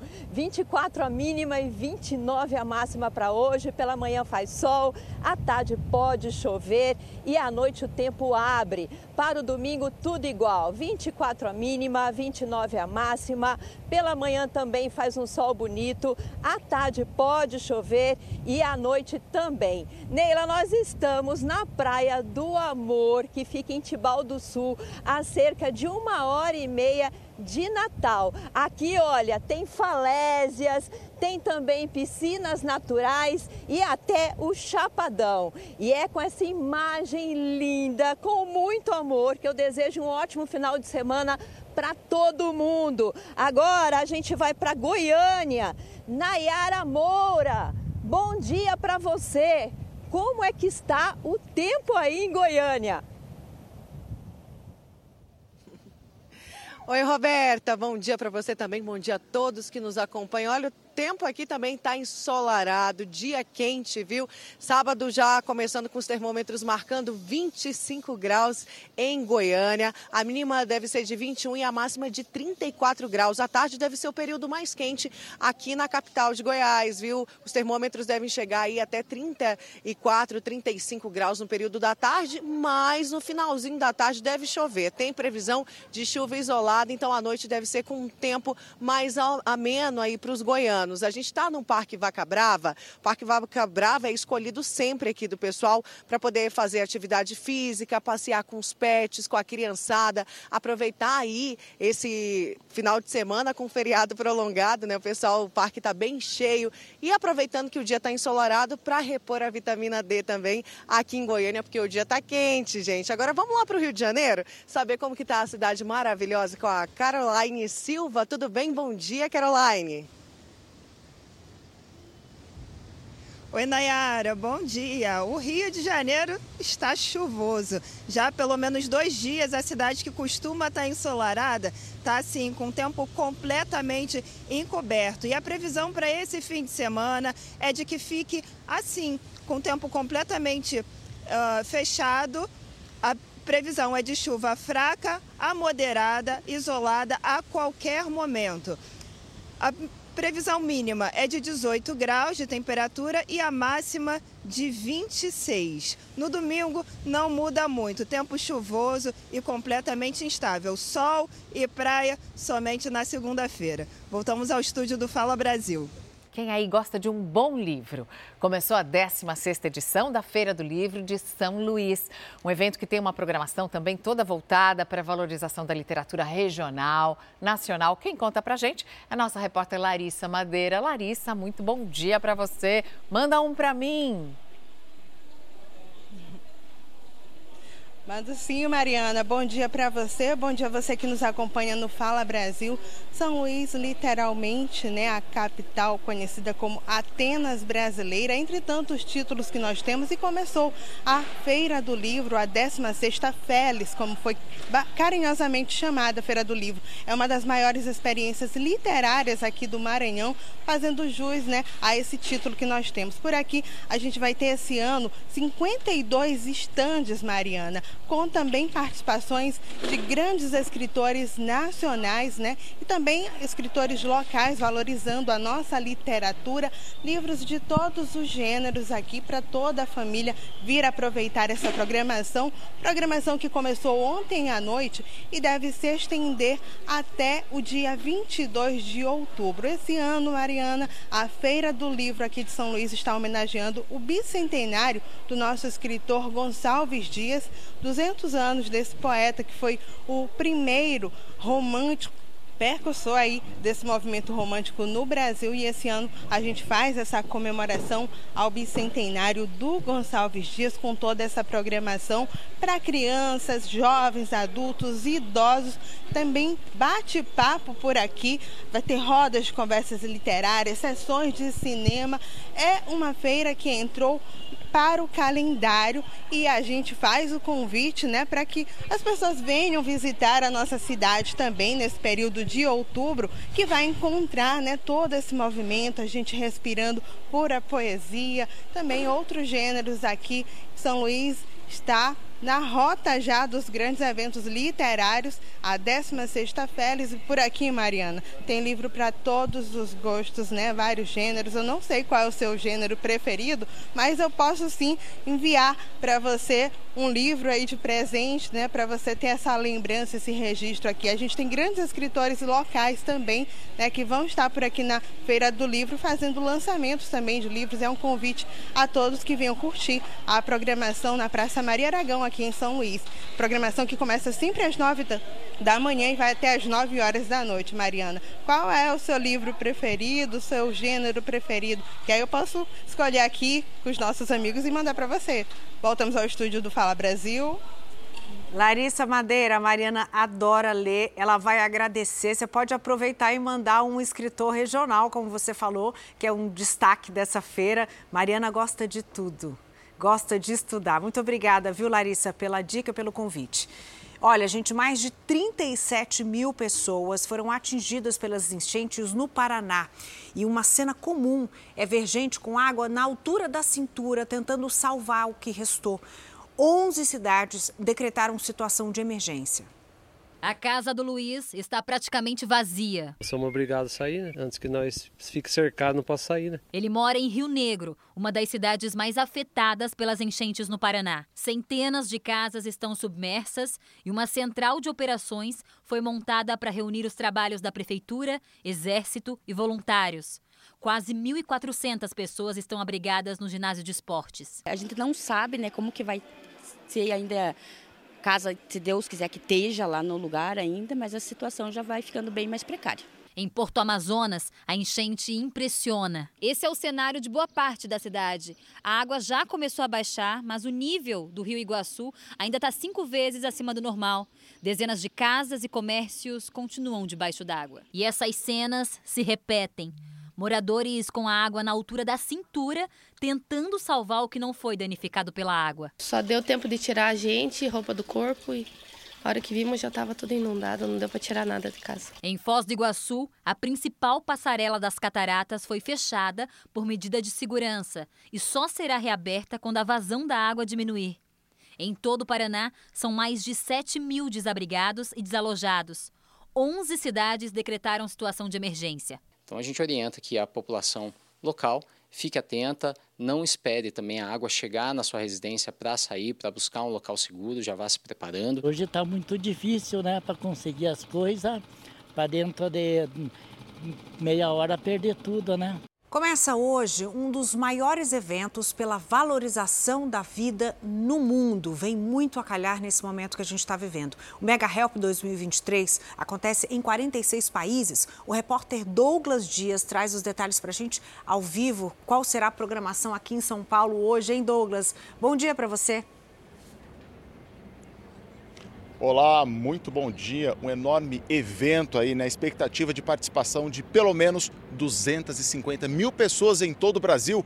Aqui no AMB em São Paulo, quase tudo pronto. Palco sendo finalizado agora, tá tudo muito bonito e vai ser um evento muito grande e muito importante. Gente, eu vou conversar aqui com o Cadu Souza, que é o responsável geral Help, para falar para a gente, né, Cadu, qual é essa programação que vai receber tantos jovens aqui hoje, pelo menos 100 escolas.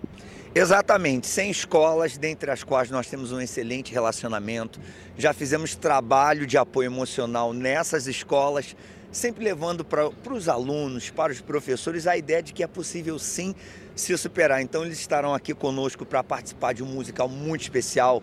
Teremos um desafio entre essas escolas, né, que estarão mostrando o seu talento e, em especial, o Cantinho do Desabafo que é um espaço de acolhimento em que aqueles que precisam poderão ser ouvidos, compreendidos e o melhor de tudo, ajudados também. A missão desse projeto real? Ouvir, entender, ajudar sem julgamento. A pessoa que enfrenta uma questão emocional, ela só quer ser ouvida e ela quer entender que ela pode se superar e é o que nós conseguimos fazer através do depoimento de cada voluntário, que são pessoas que já passaram por isso e se superaram. Assim, tem programação cultural, tem palestras aqui né, sobre esse tema importante e esse, esse cantinho de acolhimento. Olha, uma palavra pode salvar uma vida, então a importância da palestra será muito especial e o Cantinho do Acolhimento terão mais de 300 voluntários, que são pessoas que enfrentaram problemas de ordem de saúde mental, se superaram, estarão aqui para ouvir e ajudar essas pessoas. Cadu, por falar em voluntários, a gente tem aqui ao nosso lado a Amanda Lima, que é uma voluntária do projeto Help. Vou só passar aqui do lado dela, que já esteve do lado de quem estava sofrendo, de quem estava com problemas e hoje ela é voluntária e ajuda outros jovens, né, Amanda? Sim, com certeza. Hoje eu posso estar aqui levando esse acolhimento às pessoas, aos jovens que vão estar aqui, porque um dia eu estive do lado deles. Eu estive vivendo como eles viveram e eu posso estar desse lado levando superação e levando a oportunidade deles terem a vida que nós temos hoje. Amanda, se sentir acolhido num momento difícil ali para o jovem é muito importante, né? Às vezes a família não está atenta, às vezes os amigos não estão atentos. Sim, a vida hoje que a gente vive é muito corrido, né? As pessoas elas não param para escutar umas às outras. E eu precisei disso, de ser ouvida, de ser entendida e não de ser julgada. E por isso que hoje, depois de todo esse processo, eu posso estar aqui também sendo os ouvidos para esses jovens. Maravilha, Amanda, muito obrigado. Então, olha só, aqui no Anhembi, começa às duas horas da tarde, programação vai até às sete horas da noite, né, Cadu? Vamos dizer que é a maratona da superação. Vai ter musical, vai ter palestra, vai ter música, vai ter depoimento de superação. Tudo para que quem nos assiste enfrenta uma batalha difícil e entenda que pode sair vencedor nessa batalha dos pensamentos. E a melhor parte, entrada gratuita, é só chegar aqui no IMB a partir das duas da tarde.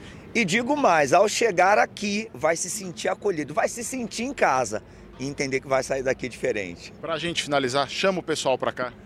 Precisando de um help, chama o help a partir das 14 horas aqui na arena do IMB, tudo preparado para receber vocês. Muito obrigado.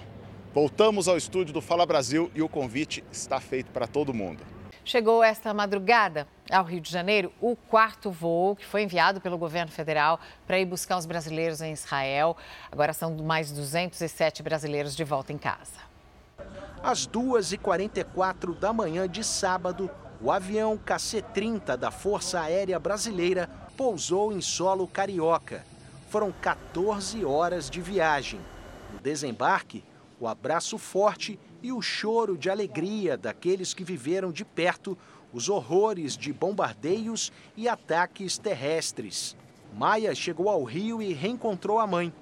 Dentro desse abraço, o conforto, o carinho, o amor e o alívio. É muito ruim estar tá lá e ouvir as coisas, bombas, as coisas, mas estar tá aqui no colo da mamãe, muito bom. Com apenas 15 anos, ela viveu momentos que agora só quer esquecer. Como foram seus últimos dias lá? É, angustiantes. E Priscila tem outra filha, a Miriam, de 23 anos, que é combatente do exército de Israel e está na linha de frente. O coração dessa mãe estava dividido entre a alegria e a apreensão. É um coração confuso, né? Porque ao mesmo tempo que eu estou resgatando uma que é de 15, a minha outra está lá. E essa já está lá há bastante tempo e serviu o exército e ficou por escolha. O israelense Stave e a brasileira Luísa são casados e esperam o primeiro filho. Com sete meses de gestação, voltar ao Brasil foi a decisão certa. Fiquei com muito medo, ter que voltar para vir para minha casa, deixar todas as nossas coisas lá. Eu não sei como vai ficar, é tudo uma surpresa, né? Dentro de tudo que a gente viu, é, as atrocidades que aconteceram essa semana. Contando com esse quarto voo da FAB, já são 701 pessoas repatriadas. Outros dois aviões serão enviados para Israel até domingo para a continuação da operação de resgate. De acordo com Itamaraty, mais de 2 mil brasileiros já procuraram as autoridades responsáveis para retornar ao país. Segundo o Ministério das Relações Exteriores, a embaixada em Tel Aviv continua recebendo pedidos por meio de formulários online. O quarto avião da Força Aérea Brasileira decolou de Tel Aviv ao meio-dia e 45 de sexta-feira com destino ao Aeroporto Internacional do Galeão, na zona norte do Rio. A bordo da aeronave, 207 repatriados. 31 deles ficaram no Rio de Janeiro. Os outros fizeram conexão para as cidades natais como São Paulo, Brasília, Porto Alegre, Florianópolis e Belo Horizonte. E agora a gente faz o movimento inverso deles. Peço a sua atenção, vamos direto para Israel. A gente vai falar com a nossa correspondente Denise Odorice em Israel, porque terminou o prazo para retirada de civis do norte da faixa de Gaza e já acontecem intensos bombardeios na região neste momento, não é isso, Denise? Exatamente, Neila. É, acabou agora há 17 minutos o prazo que foi dado por Israel para que a região norte da faixa de Gaza fosse esvaziada. Então a gente viu nas últimas horas um fluxo grande de pessoas é, viajando, tentando sair rumo ao sul em carros, em caminhões, até a pé andando pelas estradas, para que essa região ficasse realmente é, sem civis.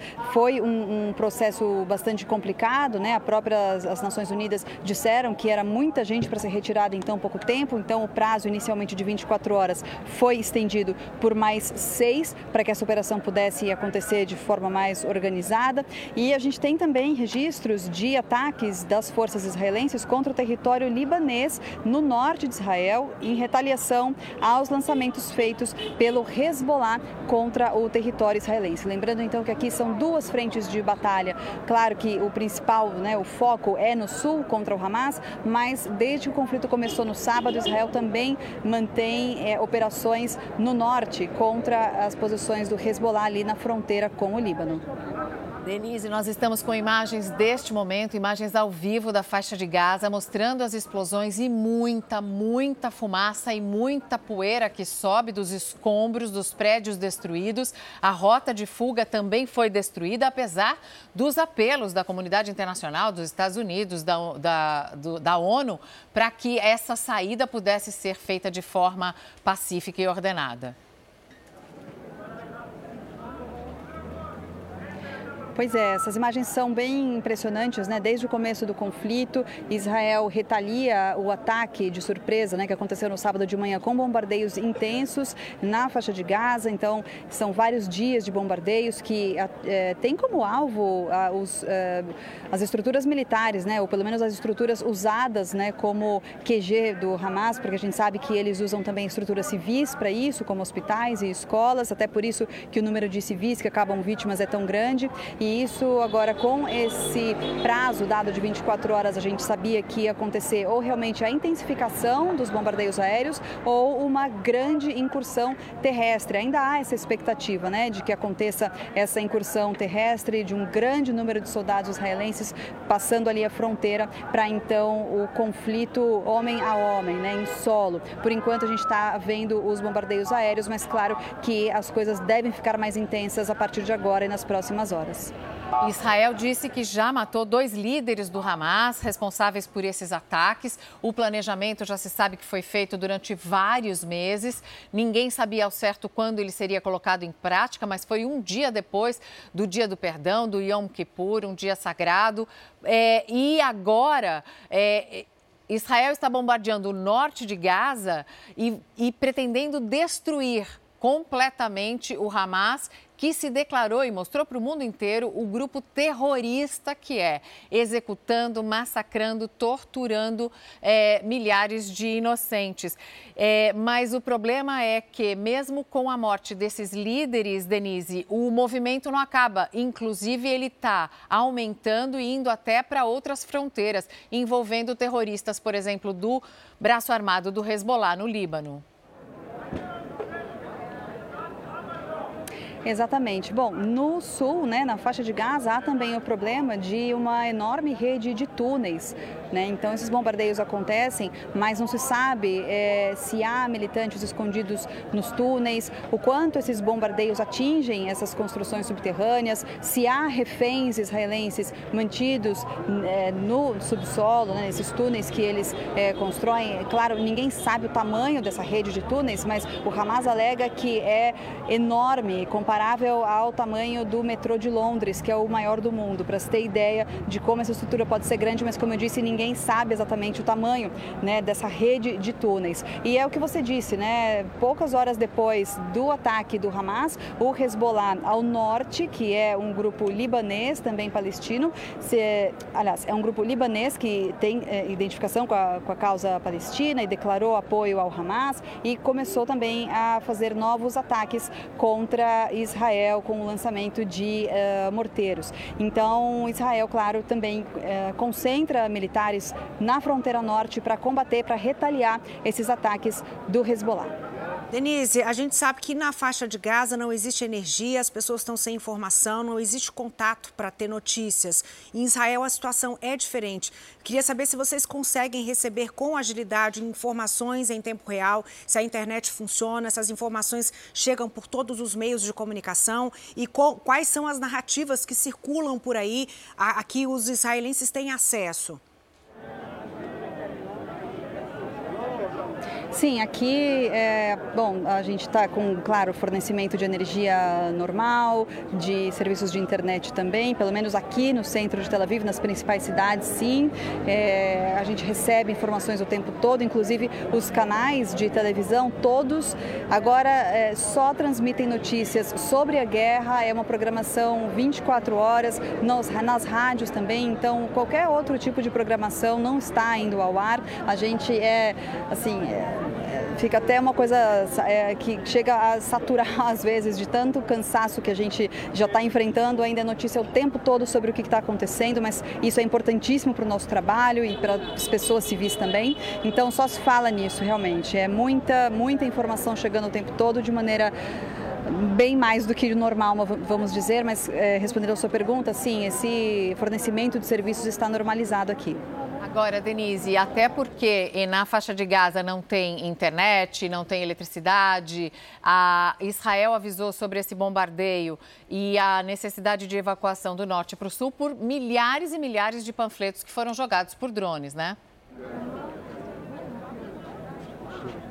Sim, é, já é uma estratégia feita em outras vezes, né? Não é a primeira vez que o Exército recorre a essa, essa forma de se comunicar com as pessoas que estão em solo, então jogando centenas de panfletos né, do, dos aviões, avisando sobre um prazo, avisando sobre um horário que as pessoas devem realmente é, sair de casa, deixar a região, esvaziar, sair de suas casas, dos prédios, porque há essa perspectiva de ataque. Então, agora mais ainda, né, com toda essa situação em andamento, então as redes de energia, de internet deixaram de existir na faixa de Gaza, não tem também fornecimento de energia por causa do bloqueio, então é claro que as pessoas não têm muito acesso à informação e ficam ali no meio também dessa guerra de narrativas, né? Porque cai um folheto ali, caem folhetos do, dos aviões israelenses avisando sobre esse, a questão do prazo, mas aí o Hamas divulga outras informações, dizendo que não é para as pessoas saírem, que é uma mentira, que é um blefe. Então, no fim das contas, os palestinos, né, os residentes da faixa de Gaza, Gaza,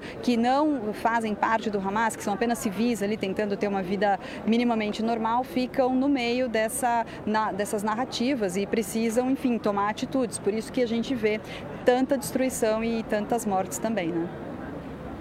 Obrigada, Denise Dorice, nossa correspondente, agora uma correspondente de guerra, literalmente, no Oriente Médio. A Denise mostrando a situação. A Denise está em Tel Aviv, a gente vai mostrar para vocês aqui no mapa. Esse é o mapa de Israel. Se a gente puder cortar só um pouquinho, só para vocês terem uma ideia do que está acontecendo agora. Então, a Denise está mais ou menos aqui. Tel Aviv é, é a cidade, uma das cidades mais importantes de Israel, um centro econômico. É uma cidade que tem uh, saída para o mar. A Cisjordânia, que é um território majoritariamente ocupado pelos palestinos e aqui a faixa de Gaza, mais ao sul, perto da fronteira com o Egito. Os brasileiros que estavam na faixa de Gaza já conseguiram chegar aqui no sul da faixa de Gaza tá? E eles estão bombardeando agora. Israel está bombardeando agora o norte na faixa de Gaza, como avisou que faria. E Israel está sendo atacada pelo Hezbollah aqui. Essa é a fronteira com o Líbano. Então, Israel está sendo atacada agora aqui pela fronteira com o Líbano. Ainda tem a fronteira com a Síria, que também é uma outra é, situação de, de conflito, tem as colinas de Golã. Então, essa é uma região, desde que foi criado o Estado de Israel, isso aqui é o quê? Gente, não tem 400 quilômetros, tá? é, é, é é pequenininho. A gente mostra no mapa, parece que é grandão. Não, é pequenininho. Essa região agora está sofrendo um intenso bombardeio aqui no sul do Líbano, norte de Israel, o Hezbollah está atacando o exército de Israel.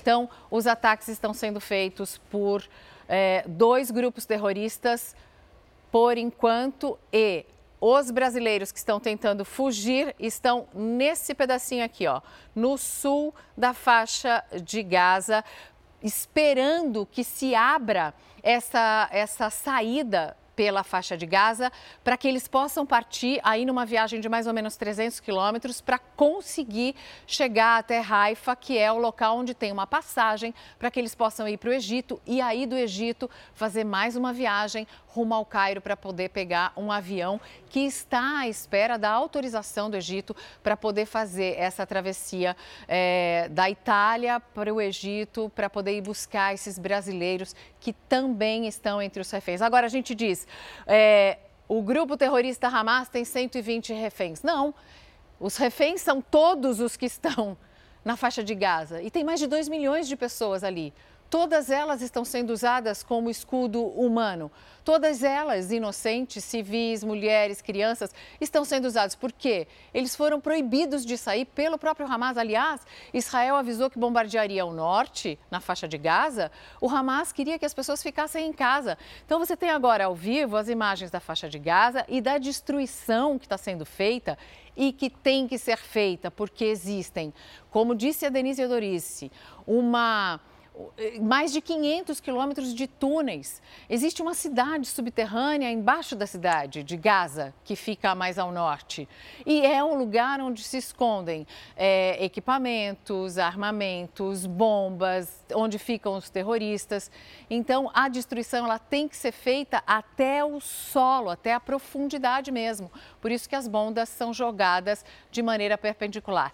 Denise Odorice. A gente volta com você. Eu trouxe um mapa, um pequeno mapa, né, Denise, só para explicar porque Israel é do tamanho do estado de. tem uma, um território do tamanho do nosso estado de Sergipe, um, um dos menores aqui do Brasil. Sim, é um território pequeno quando a gente fala em, em, comparação com o Brasil, né, que é um país de dimensões continentais, então até por isso que o Hamas, mesmo tendo uma estrutura meio caseira, por assim dizer, para fabricar os foguetes, quer dizer, não é um, um, uma tecnologia nem de longe comparável às tecnologias de armamento de Israel, mas justamente por Israel ser um território pequeno geograficamente, esses foguetes conseguem alcançar é, até o centro aqui de Tel Aviv, o centro de Israel, né, Tel Aviv, a gente está a 60 quilômetros da faixa faixa de Gaza, alguns até mais ao norte. E por outro lado, a gente está aqui no centro do país, então o que vem do norte, né, o que vem do Hezbollah também tem é, capacidade para chegar aqui, até porque o Hezbollah tem uma estrutura militar mais forte que o Hamas. Então essa é a questão, né? Mesmo sendo uh, não sendo um exército comparavelmente forte como o exército israelense, que é um dos mais fortes do mundo, eles conseguem atingir alguns pontos vitais aqui de Israel, inclusive Tel Aviv, que é o centro financeiro, uma das principais cidades do país. O governo de Israel também fez um apelo visual para lembrar do sequestro dessas crianças. São fotos das crianças que foram levadas pelo grupo terrorista no último sábado e que foram todas exibidas na parede do prédio das Nações Unidas em Nova York. Essa é uma tentativa de Israel de chamar a atenção do mundo inteiro para a necessidade de uma ação e de condenação do ataque do Hamas. Então, é, a gente está mostrando as imagens das crianças que foram levadas por terroristas. A Europa acompanha com atenção a escalada do conflito e alguns países reforçaram a segurança para evitar atentados. A França está em estado máximo de alerta antiterrorismo. O Museu do Louvre está fechado por causa de uma ameaça de bomba. Vamos até lá falar com a nossa correspondente Patrícia Nielsen. Patrícia, bom dia para você. Foi confirmado que o ataque a uma escola ontem na França tem relação com a guerra? Oi, Neila. Bom dia para você, para Mariana. Sim, foi confirmado. Na verdade, o ministro do Interior francês, Gerald Darmanin, disse não ter nenhuma dúvida de que o homem que invadiu essa escola e matou um professor tem relação com a guerra. Esse ataque foi na cidade de Arras, que fica no norte aqui da França, cerca de 185 quilômetros aqui de Paris. Segundo a polícia francesa, o Mohamed, que tem 20 anos, invadiu essa escola no fim da manhã de ontem, matou esse professor e ainda feriu gravemente outras duas pessoas, um outro professor e também um guarda que fazia a segurança dessa escola. Os testemunhas disseram que ele gritava Alá é grande, que é exatamente como costumavam fazer os terroristas que realizaram uma série de atentados reivindicados pelo Estado Islâmico aqui na França entre 2015 e 2017. Bom, esse suspeito foi identificado, o nome dele é Mohamed Mogolchikov, é um russo de origem chechênia. Ele foi mobilizado pela polícia francesa logo depois desse ataque e está preso aqui na França. Bom, o ministro do interior da França, ele proibiu toda e qualquer manifestação pró-Palestina aqui no país soltou inclusive um comunicado, o Gerald Darmanin ordenou que os estrangeiros que violarem essas regras, eles sejam deportados sistematicamente, imediatamente. Bom, e uma notícia de última hora, essa que você falou, o Museu do Louvre aqui em Paris precisou ser esvaziado no início da tarde e está fechado nesse momento por causa de uma ameaça, tá? Eles receberam, segundo uma agência de notícias francesas, receberam uma mensagem escrita que havia risco tanto para o museu quanto para os visitantes, né? Um museu aí que abriga obras importantes como a Mona Lisa e chega a receber até, cento, eh, desculpe, até 40 mil pessoas num sábado como hoje. Então a situação é essa aqui na França também. Existe um clima tenso no ar, né? Desde ontem, quando foi declarado aí estado máximo de alerta antiterrorismo, as pessoas estão preocupadas. O presidente Emmanuel Macron pediu inclusive o reforço na segurança de 7 mil soldados, tá? Aqui nas ruas de Paris, no, nos locais de visitação de muitos turistas e por outras cidades também da França. Bom, são essas informações aqui de Paris. Eu volto a qualquer momento com outras informações. Mariana, Neila. O baixista do Traje a Rigor, Mingau, que levou um tiro na cabeça, conseguiu de uma maneira muito rudimentar se comunicar com a família. E foi a primeira vez.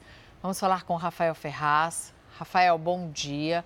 Como é que foi esse primeiro momento de uma comunicação?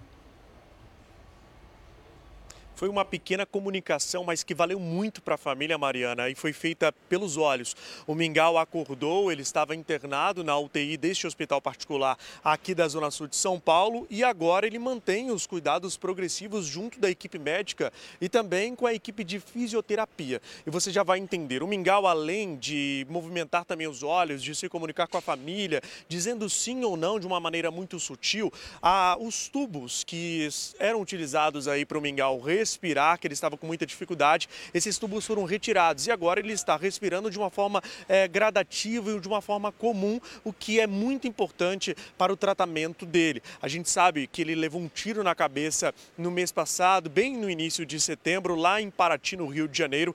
Três criminosos, inclusive, foram presos e disseram para a polícia que eles acreditavam que o carro de Mingau era de um policial militar que estava à paisana e que por isso reagiram. Agora eles estão ainda atrás do presídio e as investigações continuam. Enquanto isso, Mariana, trago também uma informação importante. O Mingau, junto da equipe de fisioterapia, ele está também sentando na cama. É uma progressão pequena, mas muito importante, já que agora ele tem que voltar a movimentar de forma muito pequena, né? Cada um, cada parte do corpo dele para que volte ao normal. A gente, é claro, deseja ótima recuperação. Voltamos ao estúdio do Fala Brasil.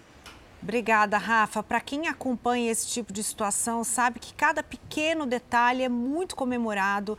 É, um passo à frente não se está mais no mesmo lugar. Eu estou falando aqui uma frase de Chico Sainz, outro músico, e ele dizia isso. Então, vamos comemorar essas vitórias que podem ser pequenas, né? Mas para quem está ali acompanhando do lado da cama do Mingau, faz muita diferença. A gente torce pela recuperação dele. Os moradores de Manaus estão sofrendo com a fumaça das queimadas que encobre a cidade. Em meio ao tempo seco, as pessoas voltaram a usar máscaras de proteção e dispararam as vendas de umidificadores de ar. Nas ruas de Manaus, o cenário mudou. Em meio à fumaça que invade a nossa capital, fomos obrigados a voltar a usar as máscaras de proteção. É obrigado a usar, né? Por conta de algumas dessas fumaças que tem, faz muito mal para a saúde, né? E aqui, em um dos principais cartões postais da nossa cidade, não é diferente. A fumaça é densa, o ar é tóxico, tudo proveniente das queimadas vindos da região metropolitana aqui da capital. A fumaça que invadiu as ruas tem afetado diretamente a nossa saúde. Até mesmo dentro de casa, sentimos que estamos sendo sufocados e vale de tudo para amenizar essa sensação. Quando a gente fecha porta e janela, até que você não tem, né? Mas em casa eu procuro assim no, no quarto colocar assim bacia com água. As lojas de eletroeletrônicos viram as vendas dos umidificadores de ar dispararem. Essa loja, por exemplo, tem vendido mais de 20 umidificadores por dia. Ó, de quatro dias para cá, aumenta, o aumento das vendas foram muito alto, tanto que a gente está, as pessoas estão até evitando sair de casa. Então, nosso delivery está bombando, tipo, a gente recebe 20 pedidos por dia e a gente sabe, né, que o umidificador ele alivia nos sintomas das doenças respiratórias, como sinusite, rinite. Os umidificadores de ar têm a função de manter o nível da umidade do ar ambiente dentro dos padrões, facilitando a nossa respiração. Eles também podem ser utilizados para o alívio dos sintomas de irritação nos olhos, nariz e garganta. Na Amazônia, não existe o fogo espontâneo. Sempre é alguém que foi lá e tacou fogo na mata. A fumaça gerada por essas queimadas tem provocado muitos transtornos aos moradores de Manaus. É por isso que a gente vai lá agora ao vivo com as informações da repórter Natália Teodoro. Natália, bom dia para você. Amanheceu hoje um dia com um pouco mais de alívio?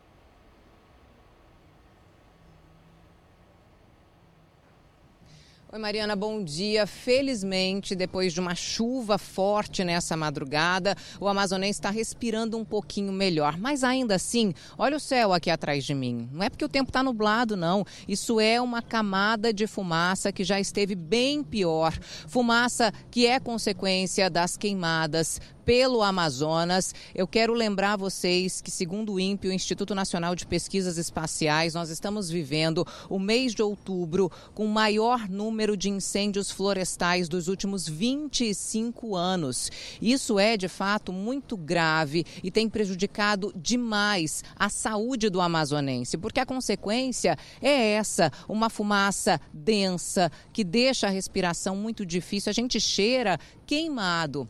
Realmente hoje nós tivemos esse alívio depois da chuva forte registrada nessa madrugada. Eu trouxe vocês aqui para o Porto da Manaus Moderna, porque eu quero falar de um outro problema que o Amazonas vem enfrentando. Problema esse que inclusive potencializa a questão das queimadas, a questão da fumaça aqui na capital amazonense, que é a seca dos rios. Eu estou no Porto da Manaus Moderna, que é um dos principais portos do Amazonas, e eu trouxe vocês para ver isso.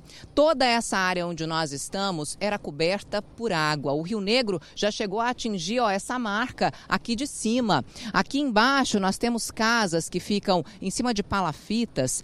Essas madeiras, as palafitas estão todas à mostra. Lá no meio do rio, a gente vai ver aqui, vocês estão vendo barcos encalhados, né? Mais ali à frente, a gente vai mostrar para vocês bolsões de areia que se formaram no meio do Rio Negro. Isso é muito impressionante, vem prejudicando a vida da população do Amazonas como um todo, porque prejudica principalmente a navegação. Nós estamos vivendo a terceira maior seca da história aqui em Manaus. O Rio Negro é medido todos os dias. Nós estamos a 28 centímetros de atingir a marca da seca histórica registrada em 2010 e, segundo os especialistas, a gente vai bater esse triste recorde. E eu deixo vocês com imagens aqui do porto, com os bolsões de areia que mostram a seca severa do Amazonas. Eu volto ao estúdio do Fala Brasil.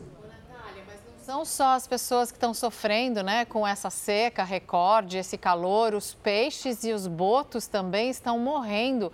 Teve mortandade de peixes aí no Rio Madeira também?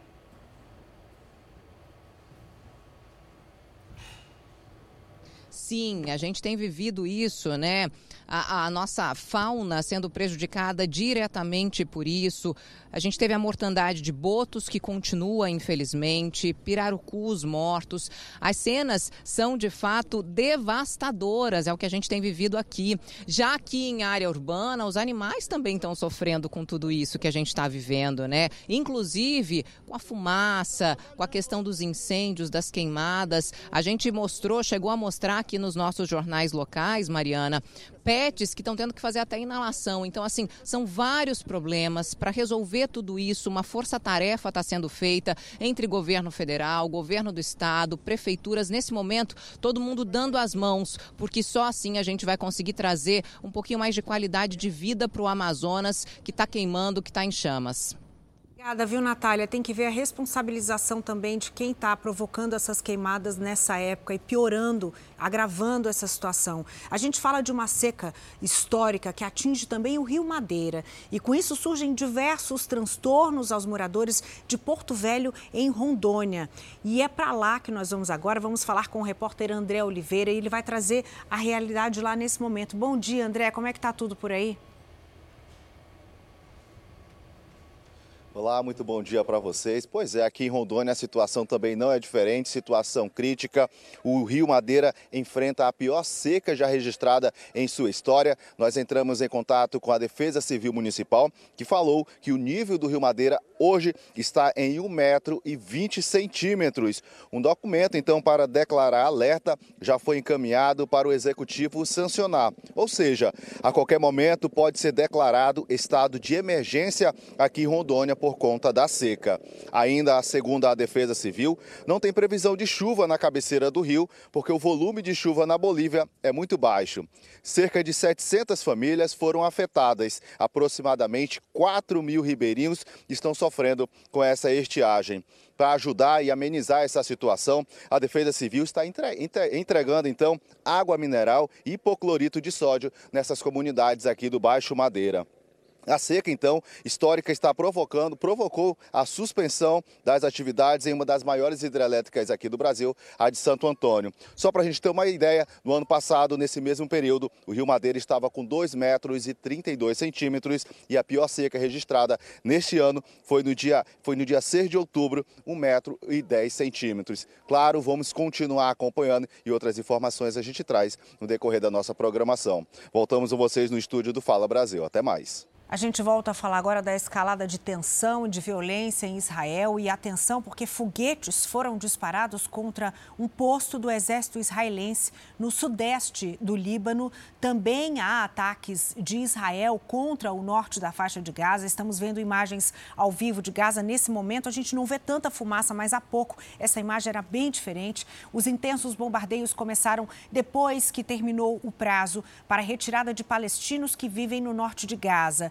Mariana, a gente estava falando que a faixa de Gaza toda está refém dessa situação, há ataques de todos os lados, há ofensivas de, do, do Hamas, há também de Israel, as bombas vêm de todo lado. É muito difícil sair dessa situação, né? Muito difícil e tem uma janela, tem um intervalo, uma janela de apenas cinco ou seis horas, são poucas horas para que as pessoas que queiram sair da faixa de Gaza e possam ser repatriadas, por exemplo, para o Brasil, para a Espanha, essas pessoas estão no sul da faixa de Gaza e agora elas têm que esperar abrir a passagem para que elas possam ir para o Egito. Essa passagem ainda não foi aberta e o Egito já avisou que só vai abrir, só vai autorizar a entrada de estrangeiros depois que for feito um acordo que garanta um apoio humanitário. Quer dizer, tem que ter um corredor humanitário ligando a região e, e, com toda a certeza de que não serão feitos ataques às pessoas que estejam saindo e nem sejam feitas. É,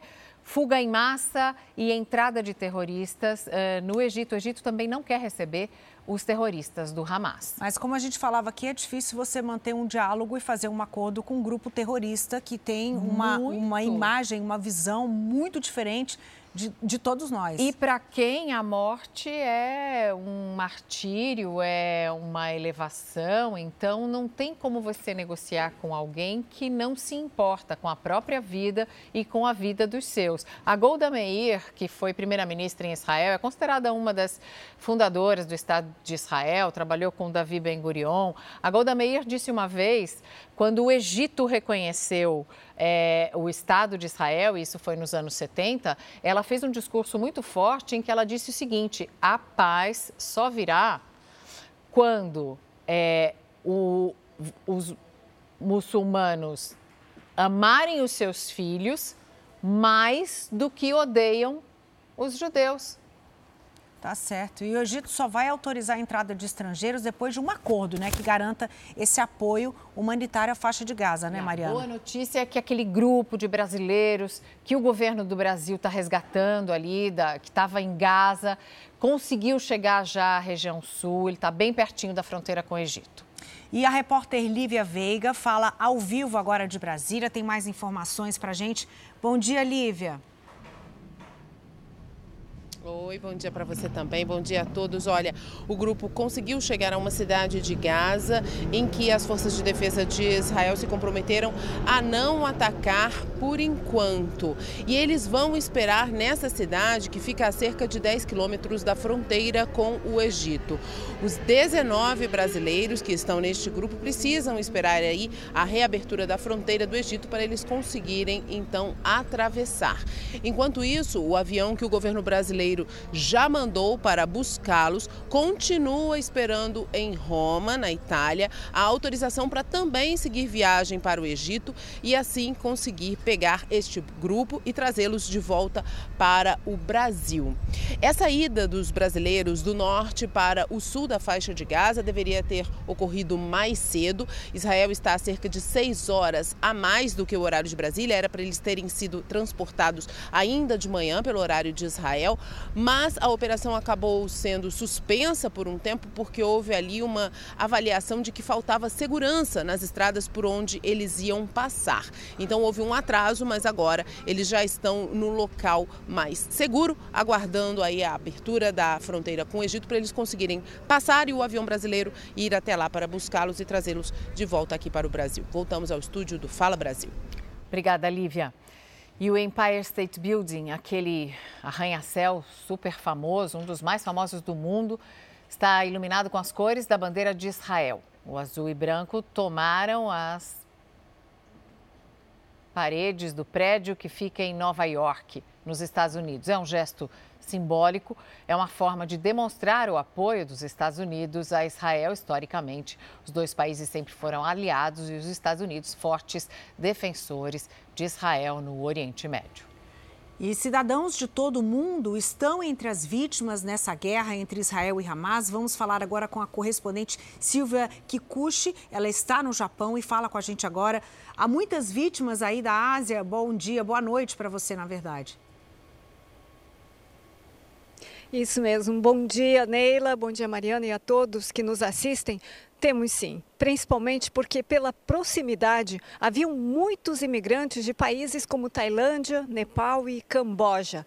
Este tailandês que mostramos nas imagens agora foi repatriado. Ele disse que lembra ainda o rosto de seis amigos que morreram durante os ataques na faixa de Gaza e que foi a coisa mais assustadora que viveu. O governo da Tailândia tenta repatriar os 30 mil tailandeses que vivem em Israel. 21 deles foram mortos e 30 estão feridos ou feitos reféns.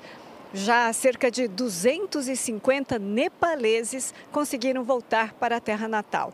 Eles dizem estar traumatizados depois de ver os amigos serem baleados e mortos. Mas em muitas partes da Ásia, as vítimas ainda nem sequer sabem onde e como estão os familiares. O governo japonês está preparando o retorno dos cerca de 1.300 cidadãos que moram em Israel e nos territórios palestinos. O voo fretado partiu hoje de Tel Aviv com destino a Dubai. E numa mostra de solidariedade, um voo que vai chegar hoje na Coreia do Sul permitiu o embarque de 51 cidadãos japoneses, que vêm junto com cerca de 160 sul-coreanos. De volta ao estúdio do Fala Brasil. Obrigada, Silvia. Essa é uma guerra que afeta todos. Todo mundo conhece alguém que conhece alguém que tem um parente nessa região. A gente continua acompanhando a situação no Oriente Médio. 9 milhões e 700 litros d'água por segundo. Essa é a vazão do volume de água nas cataratas do Iguaçu. E isso tudo acontecendo por causa das chuvas que caem sobre o Paraná. Só para você ter uma ideia do que isso representa, essa é a vazão de 9 milhões, é um número seis vezes maior do que a média. Então, por medida de segurança, uma das passarelas ali nas cataratas do Iguaçu foi interditada e continua assim. Então, a visitação está sendo mantida e uma das passarelas apenas está fechada. E justamente com esse volume de água muito maior, o espetáculo fica ainda mais bonito mas é preciso tomar algumas medidas de segurança, né? Pertinho ali, olha a quantidade de água, deve dar um frio é, na barriga. A chuva que falta no norte cai em excesso no sul. E é dessa chuva que a gente fala, porque a situação das chuvas em Santa Catarina, também no sul, causou transtornos até mesmo no esporte. Um estádio de futebol ficou totalmente alagado. As imagens mostram que foi tanta chuva que o estádio ficou quase submerso. Olha isso. Por conta dos estragos, foi preciso adiar a final do Campeonato Estadual de Futebol Feminino, que seria amanhã. Esse estádio fica na cidade de Caçador. E a Oktoberfest, que é considerada a maior festa alemã das Américas, foi reaberta em Blumenau depois de ter sido suspensa por causa das chuvas que atingem o sul do país. Quem traz as informações é o nosso repórter Moisés Stucker. Bom dia, Moisés. Olá, Mariana. Bom dia para você, bom dia a todos que nos acompanham. Voltou ao Oktoberfest aqui em Blumenau, voltou com tudo. Somente ontem, mais de 30 mil pessoas aqui no Parque Vila Germânica, a maior festa alemã das Américas que carrega consigo uma bagagem cultural muito grande, como por exemplo aqui esse grupo folclórico que desfila também na rua 15 de novembro, nos desfiles da Oktoberfest, com esse instrumento aqui ó, que muita gente não conhece, que é o Teufelsgeige, um instrumento da Alemanha com muita história. Deixa eu conversar rapidinho com o Daniel aqui, vai contar para a gente um pouco da história desse instrumento que não é muito comum lá em São Paulo, não, e no resto do Brasil. Não é comum, é um instrumento de percussão, originado da Alemanha, e cada instrumento tem que ser criado pelo seu tocador. E a tradução dele é o violino do diabo, e entende-se, né, na sua cultura, que tocando ele é, espanta os maus espíritos. Espanta os maus espíritos. Obrigado, bom desfile para vocês, sucesso. Ó, a gente acompanha aqui, tem pessoas de todas as gerações aqui tocando Toffels, Geigel, como chamam esse instrumento, dos Alpes, lá da Europa, né? Direto da Alemanha, da região da Bavária para o Brasil. Olha só que bacana. E essa é o Oktoberfest, nesse espírito aqui também. Vem cá, ó, deixa eu mostrar para vocês que essa mesa aqui é de dar água na boca. Enfim, claro, tradicional chopp. E aqui as pizzas, as pizzas germânicas, que não vão molho de tomate, sim nata, tem diversos sabores aqui para todos os folhões experimentarem. Claro, a tradicional batata, essa é a tradicional, essa aqui é de linguiça blumenau, uma linguiça muito apreciada aqui na nossa região, batata de frango, ou seja, quem vem para a festa também enche né, a barriga, enche é, a boca também com certeza. E aqui, ó, uma das principais atrações da Oktoberfest Blumenau está aqui do meu lado, que é a Vox Club, a quinta vez que eles estão no Brasil. Tocaram ontem aqui, mais de 30 mil pessoas acompanharam a banda aqui no Brasil. Eles adoram estar na Oktoberfest. E olha só, rapidinho aqui, tem o tradutor Paulo em alemão falar da expectativa, como é que está sendo essa vinda deles de novo aqui na Oktober. Okay, die Frage ist, wie würden Sie für das fünfte Mal in Brasilien aufgenommen und äh, was erwarten Sie für heute Abend und letzte Show? Für uns ist es jedes Mal wie nach Hause kommen. Nach, äh, nach zweite Heimat und es ist einfach wunderschön wieder hier zu sein und heute Abend gibt es wieder ein Feuerwerk, wir tanzen, wir feiern mit den Leuten, wir lieben Brasilien, wir lieben alle, die hier leben, das ist Wahnsinn. É, para eles voltar a Blumenau, estar no Brasil novamente é como estar na sua segunda, na segunda casa deles, da segunda pátria. E para hoje à noite eles prometem mais um show cheio de energia, cheio de festa para dançar com todo mundo e que todo mundo pode aparecer, chegar aqui e apreciar mais uma vez o show. Show, parabéns. Agora então, para a gente encerrar, aquela palhinha Rocking. Yes, yeah. okay. Wenn der Maibaum wieder am Dorfplatz steht. Wenn der Maibaum wieder am Dorfplatz steht. Und sich alles um die Maden dreht. Und sich alles um die Maden dreht. Wenn sie ihre heißen Dirndln zeigt. Wenn sie ihre heißen É isso aí, voltamos aos estúdios do Fala Brasil. Die Augen rein. Und wir uns die Obrigada, Moisés. Deu uma animadinha na gente aqui, que tá junto desde as 7 horas da manhã. Mas eu vou te falar, quem tá em São Paulo não vai passar muita vontade, não, sabe por quê? Porque a famosa Praça Charles Miller, que fica em frente ao estádio do Pacaembu, é palco do primeiro festival de comidas do mundo. É uma verdadeira viagem gastronômica pelo mundo num só lugar. O Fagner Coelho está no local e eu vou perguntar se ele já aproveitou para experimentar alguma coisa aí, o que, que ele recomenda para quem vai visitar a feira, hein? Neila, mais uma vez, bom dia para você, bom dia a todo mundo que está com a gente aqui no Fala Brasil. Chegou a hora do Fala Brasil dar uma volta ao mundo, é isso mesmo. Aqui na Praça Charles Miller, no Pacaembu, o Vlad vai mostrar para vocês, olha só, quantas barracas com vários tipos de comida, comidas diferentes mesmo, daquelas que nem sempre a gente tem oportunidade no nosso dia a dia de experimentar. Eu já experimentei também, a turma está chegando cada vez mais, mesmo com o tempo um pouco mais frio, isso não tem afastado as pessoas não. Vou até mostrar agora um banquete especial que foi preparado para o Fala Brasil. Se vocês já ainda não almoçaram, a Mariana e você, Neila, olha só a opção que tem aqui. Venham para cá e aproveitem. Vocês vão se deliciar, viu? Tem comida de várias partes do mundo mesmo, dos Estados Unidos, da Inglaterra, tem do Peru, tem claro a nossa própria comida brasileira. São ao todo 67 expositores, 200 tipos de comidas diferentes. Algumas são bem inusitadas, então a turma vem para cá e tem a oportunidade de experimentar. Outras estão sendo preparadas agora. Olha só, vamos mostrar ali, ó, o nosso chefe, comida espanhola, famosa paella. Olha quantos camarões, quantos frutos do mar. É lindo demais, é bom para o bolso, né, também, porque tem preços aqui que valem a pena. Então dá para todos os gostos, todos os bolsos e funciona até as nove da noite. Então dá para almoçar, ficar por aqui e ficar até o jantar. Aqui a gente tem o Márcio, o William, a turma da organização recebendo todo mundo e olha, vai chegar a minha vez de experimentar porque a gente dá a volta no mundo inteiro, mas a gente volta para o Brasil. Eu mesmo vou voltar, né, aqui para essa coxinha porque eu vou experimentar voltando com vocês. Voltamos ao estúdio do Fala Brasil. Coxinha é uma invenção bem brasileira, né? Foi um jeito que deram de fazer o, o a família real quando veio de Portugal para o Brasil. As crianças não queriam comer frango e aí inventaram a receita da coxinha para fazer comer o franguinho de alguma maneira. Esconderam o frango é. e deu super certo, Dentro da né? massinha deu certo, então a coxinha é bem brasileira mesmo. Tá bom, Fagner. Pode trazer só uma dúzia aqui que o pessoal hoje não tá com tanta fome. Uma o que dúzia você tá faria nessa mesa aí, Mariana? Eu acho que batata frita. Adoro batata frita. Acho que quem inventou a batata frita, apesar do nome em inglês ser French fries, foram os belgas. Então tô aqui, o Fala Brasil, dizendo para você que foi na Bélgica que inventaram a batata frita. Delícia. Maravilha. Um questionamento muito comum para quem tem cachorro como animal de estimação é quais alimentos ele pode ou não comer.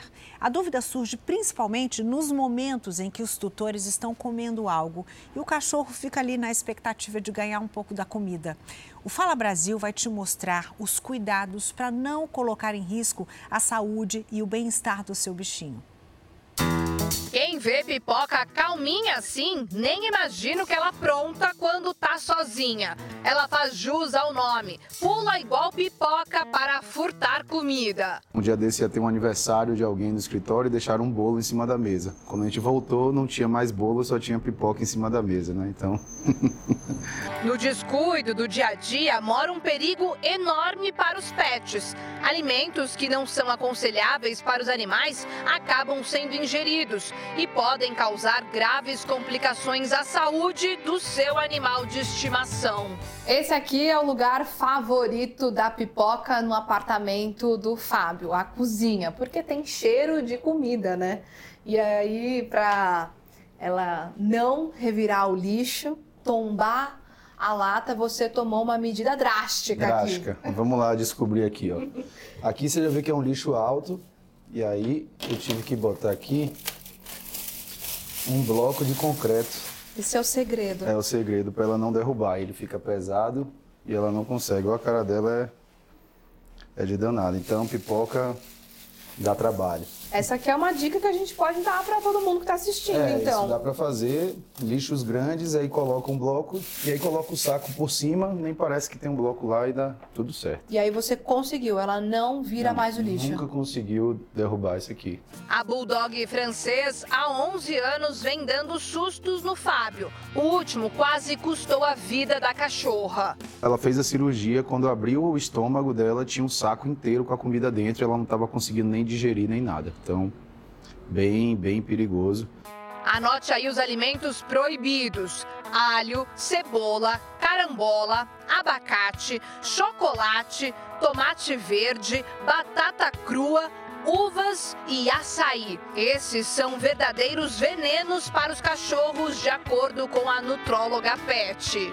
Cada tipo de toxicidade tem uma recomendação. Não faça nada sozinho em casa, então não medique, não faça indução a vômito, nem dê leite, nada disso que a gente às vezes escuta, porque isso pode até prejudicar e aumentar a absorção daquela toxina. E sabe aquele hábito de dar um pedacinho do alimento que você está comendo para o bichinho que fica no pé da mesa? Essa prática pode fazer muito mal a ele. A forma como a nossa comida é feita não é indicada para os animais. Muitas espécies são sensíveis a esses compostos, como pimentas, temperos, ervas aromáticas. Vale lembrar que nos lixinhos de casa muitas vezes estão sobras como ossos, sobras de mesa, do prato, que os animais às vezes têm acesso e também são muito perigosos. Principalmente os ossos, que podem perfurar, obstruir e causar lesões muitas vezes cirúrgicas e emergenciais. Então, mais atenção ainda para esses alimentos.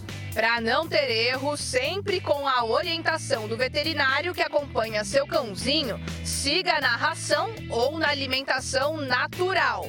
Como a pipoca, que ama as refeições preparadas para ela, do jeitinho certo que cachorro pode comer.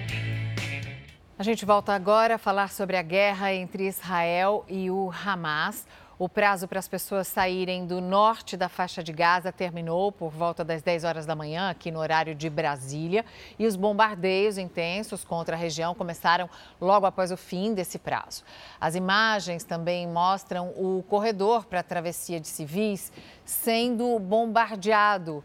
Não é, houve tempo de todos saírem porque o Hamas atirou os foguetes e é esse mesmo corredor em que estavam os brasileiros é, deixando, tentando deixar o norte da faixa de Gaza. Uma zona muito perigosa, que foi bombardeada há pouco tempo, mas o sul é o território designado para a saída de todos os estrangeiros de Gaza. Os brasileiros já chegaram à cidade no sul de Gaza, de onde devem seguir para o Egito assim que cheguem a um acordo sobre a ajuda humanitária que será enviada para os palestinos para que a fronteira seja aberta com o Egito berço do islamismo e o segundo maior produtor de petróleo do mundo, a Arábia Saudita, que não reconhece a existência de Israel, decidiu interromper uma tentativa de aproximação com o Estado judeu costurada pelos Estados Unidos.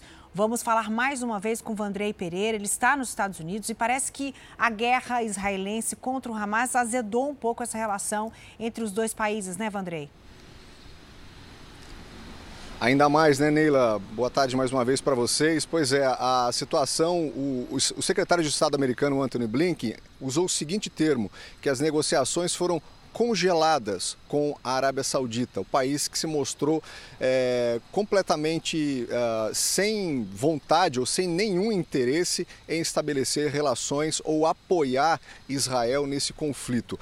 O governo saudita, inclusive, condenou esse prazo né, dado por Israel para que as pessoas em massa se movessem em direção à fronteira, à fronteira com Gaza, ou seja, de certa forma demonstra também uma derrota né, para o governo americano que tenta alinhar com os países países árabes algum tipo de acordo, ou pelo menos uma aliança de informação para evitar né, que essa guerra se espalhe para outros países, para os países é, do Oriente Médio. Olha, tem uma outra informação que acabou de chegar aqui pelas agências internacionais que o Ministério das Relações Exteriores do Líbano condenou aquele ataque aos jornalistas em que um jornalista libanês acabou sendo morto, um cinegrafista é o Issam Abdullah. Ele já trabalhava né, há muitos anos é, como jornalista, como cinegrafista, e estava ali fazendo o seu trabalho, é, acompanhando a guerra ali na fronteira de, de Israel com o Líbano e acabou sendo atingido em cheio. O Issam Abdullah morreu e outros seis jornalistas foram feridos nesse ataque. Eu volto aos estúdios do Fala Brasil. Um bom dia para você.